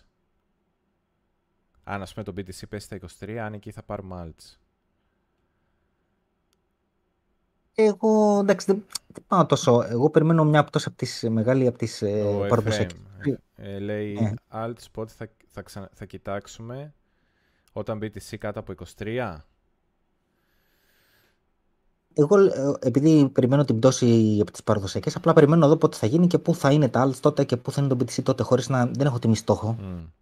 Άσε να γίνει και όταν είναι να γίνει θα δω το chart που είναι και θα κάνω κινήσεις.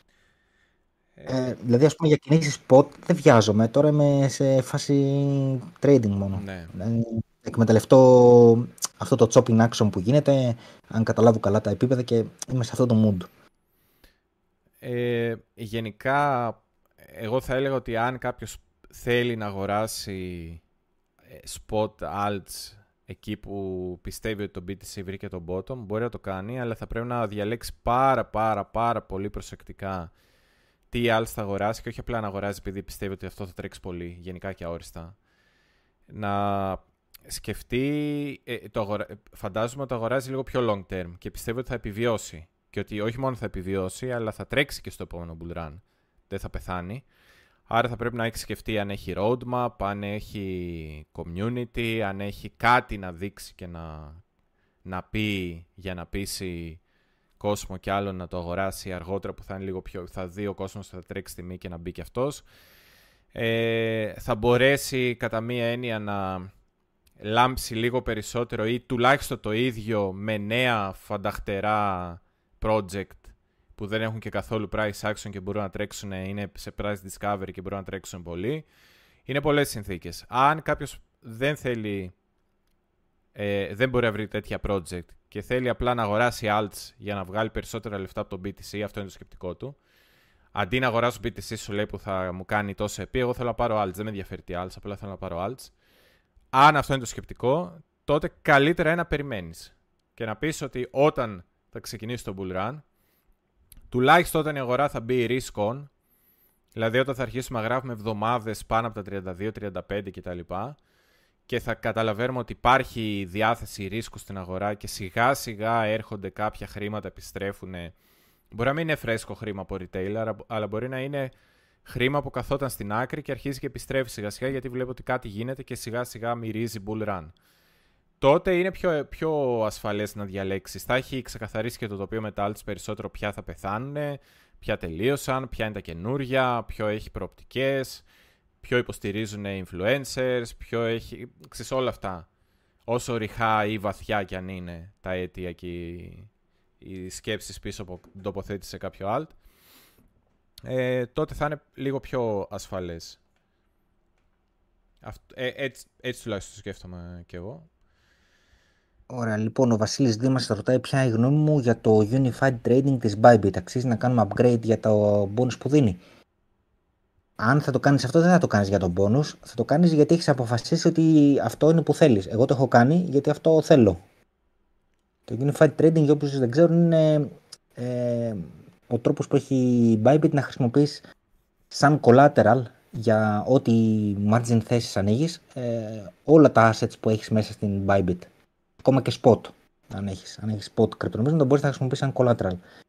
Εγώ λοιπόν αυτό ήταν που ήθελα να κάνω και το έκανα, θα το έκανα ακόμα και αν δεν μου έδινε bonus. Ε, αν εσύ είναι αυτό που θέλεις να πετύχεις, πρέπει να ρωτήσεις τον εαυτό σου. Κάποιοι, ξέρω, έχουν άλλο στυλ στο trading κτλ.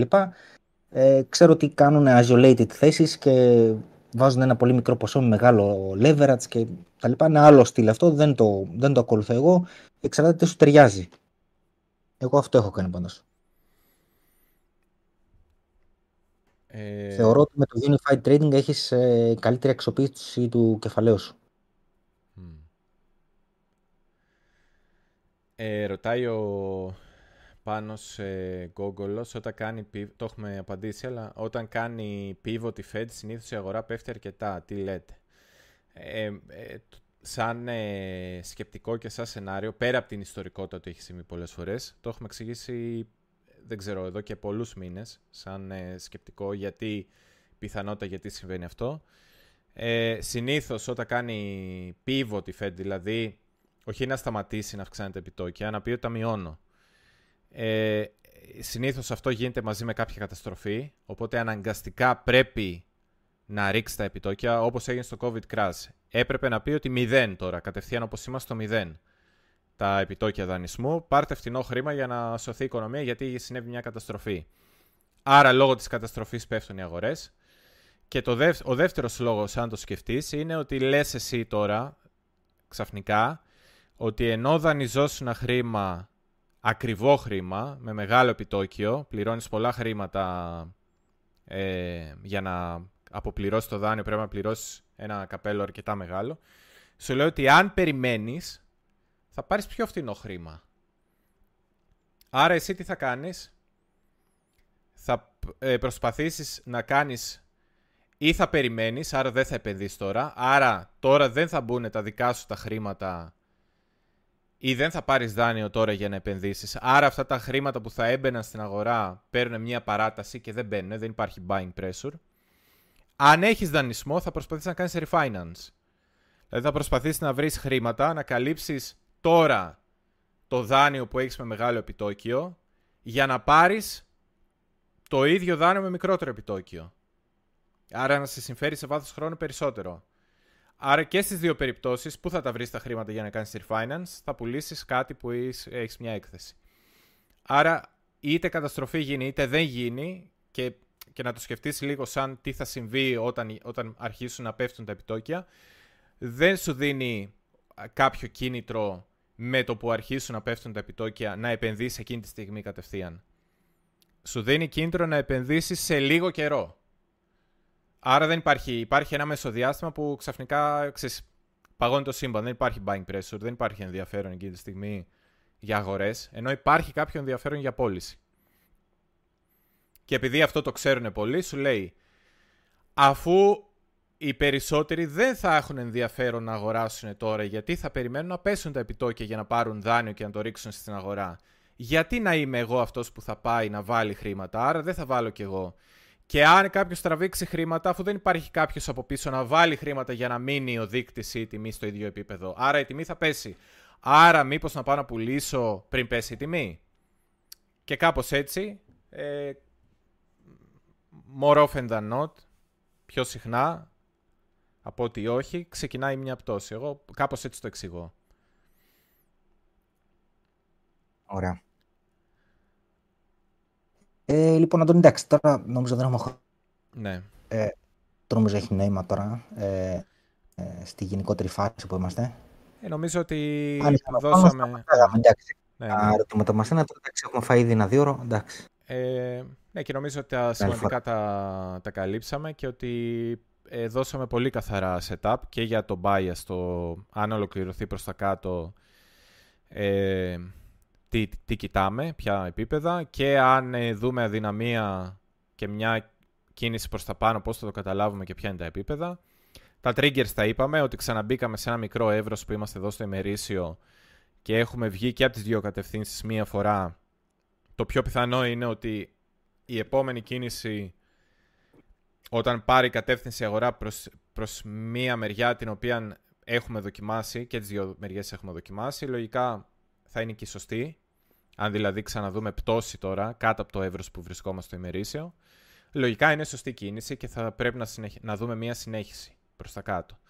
Αν δούμε την αγορά να βγαίνει πάλι από την πάνω μεριά, Ε, λογικά έχει περιθώριο να πάει και λίγο ψηλότερα. Ε, εσύ λες ότι για συντηρητικούς λόγους παίρνε κέρδη και μετάνιωνε, και εγώ το σέβομαι πολύ αυτό, σαν ε, σκεπτικό, πολλές φορές το κάνω κι εγώ. Ε, οπότε νομίζω ότι τα έχουμε καλύψει και τα triggers και τα πλάνα. Καλά κέρδη. Ε, αυτά. Αν έχεις κάτι άλλο, Γιάννη. Ε, σε έχασα.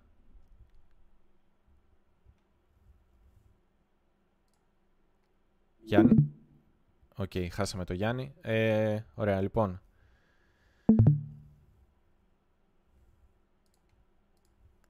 Ε, αυτά. Τα λέμε την επόμενη εβδομάδα.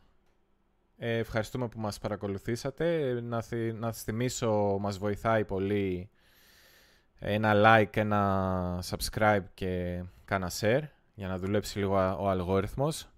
Κάποια στιγμή θα έρθει το bull run και είναι καλό γενικότερα να υπάρχει content αξιόλογο, γιατί θα ξυπνήσουν τα Moon Boys τότε και θα γεμίσει το YouTube ε, ε, το επόμενο νόμισμα που θα κάνει εκατό επί. Οπότε δεν στηρίζετε μόνο εμάς, στηρίζετε λίγο και το, τη γνώση, να το πω έτσι. Και κάποιας μορφής ε, όσο μπορούμε, γιατί είμαστε και λίγο degen, κάποιας μορφής σοβαρότητας. ε, οπότε τα λέμε σε μια εβδομάδα από το κανάλι του Γιάννη. Το Πάμε να αλλάξει, θυμίζω. Να είστε καλά και καλό βράδυ. Τσάω, γεια.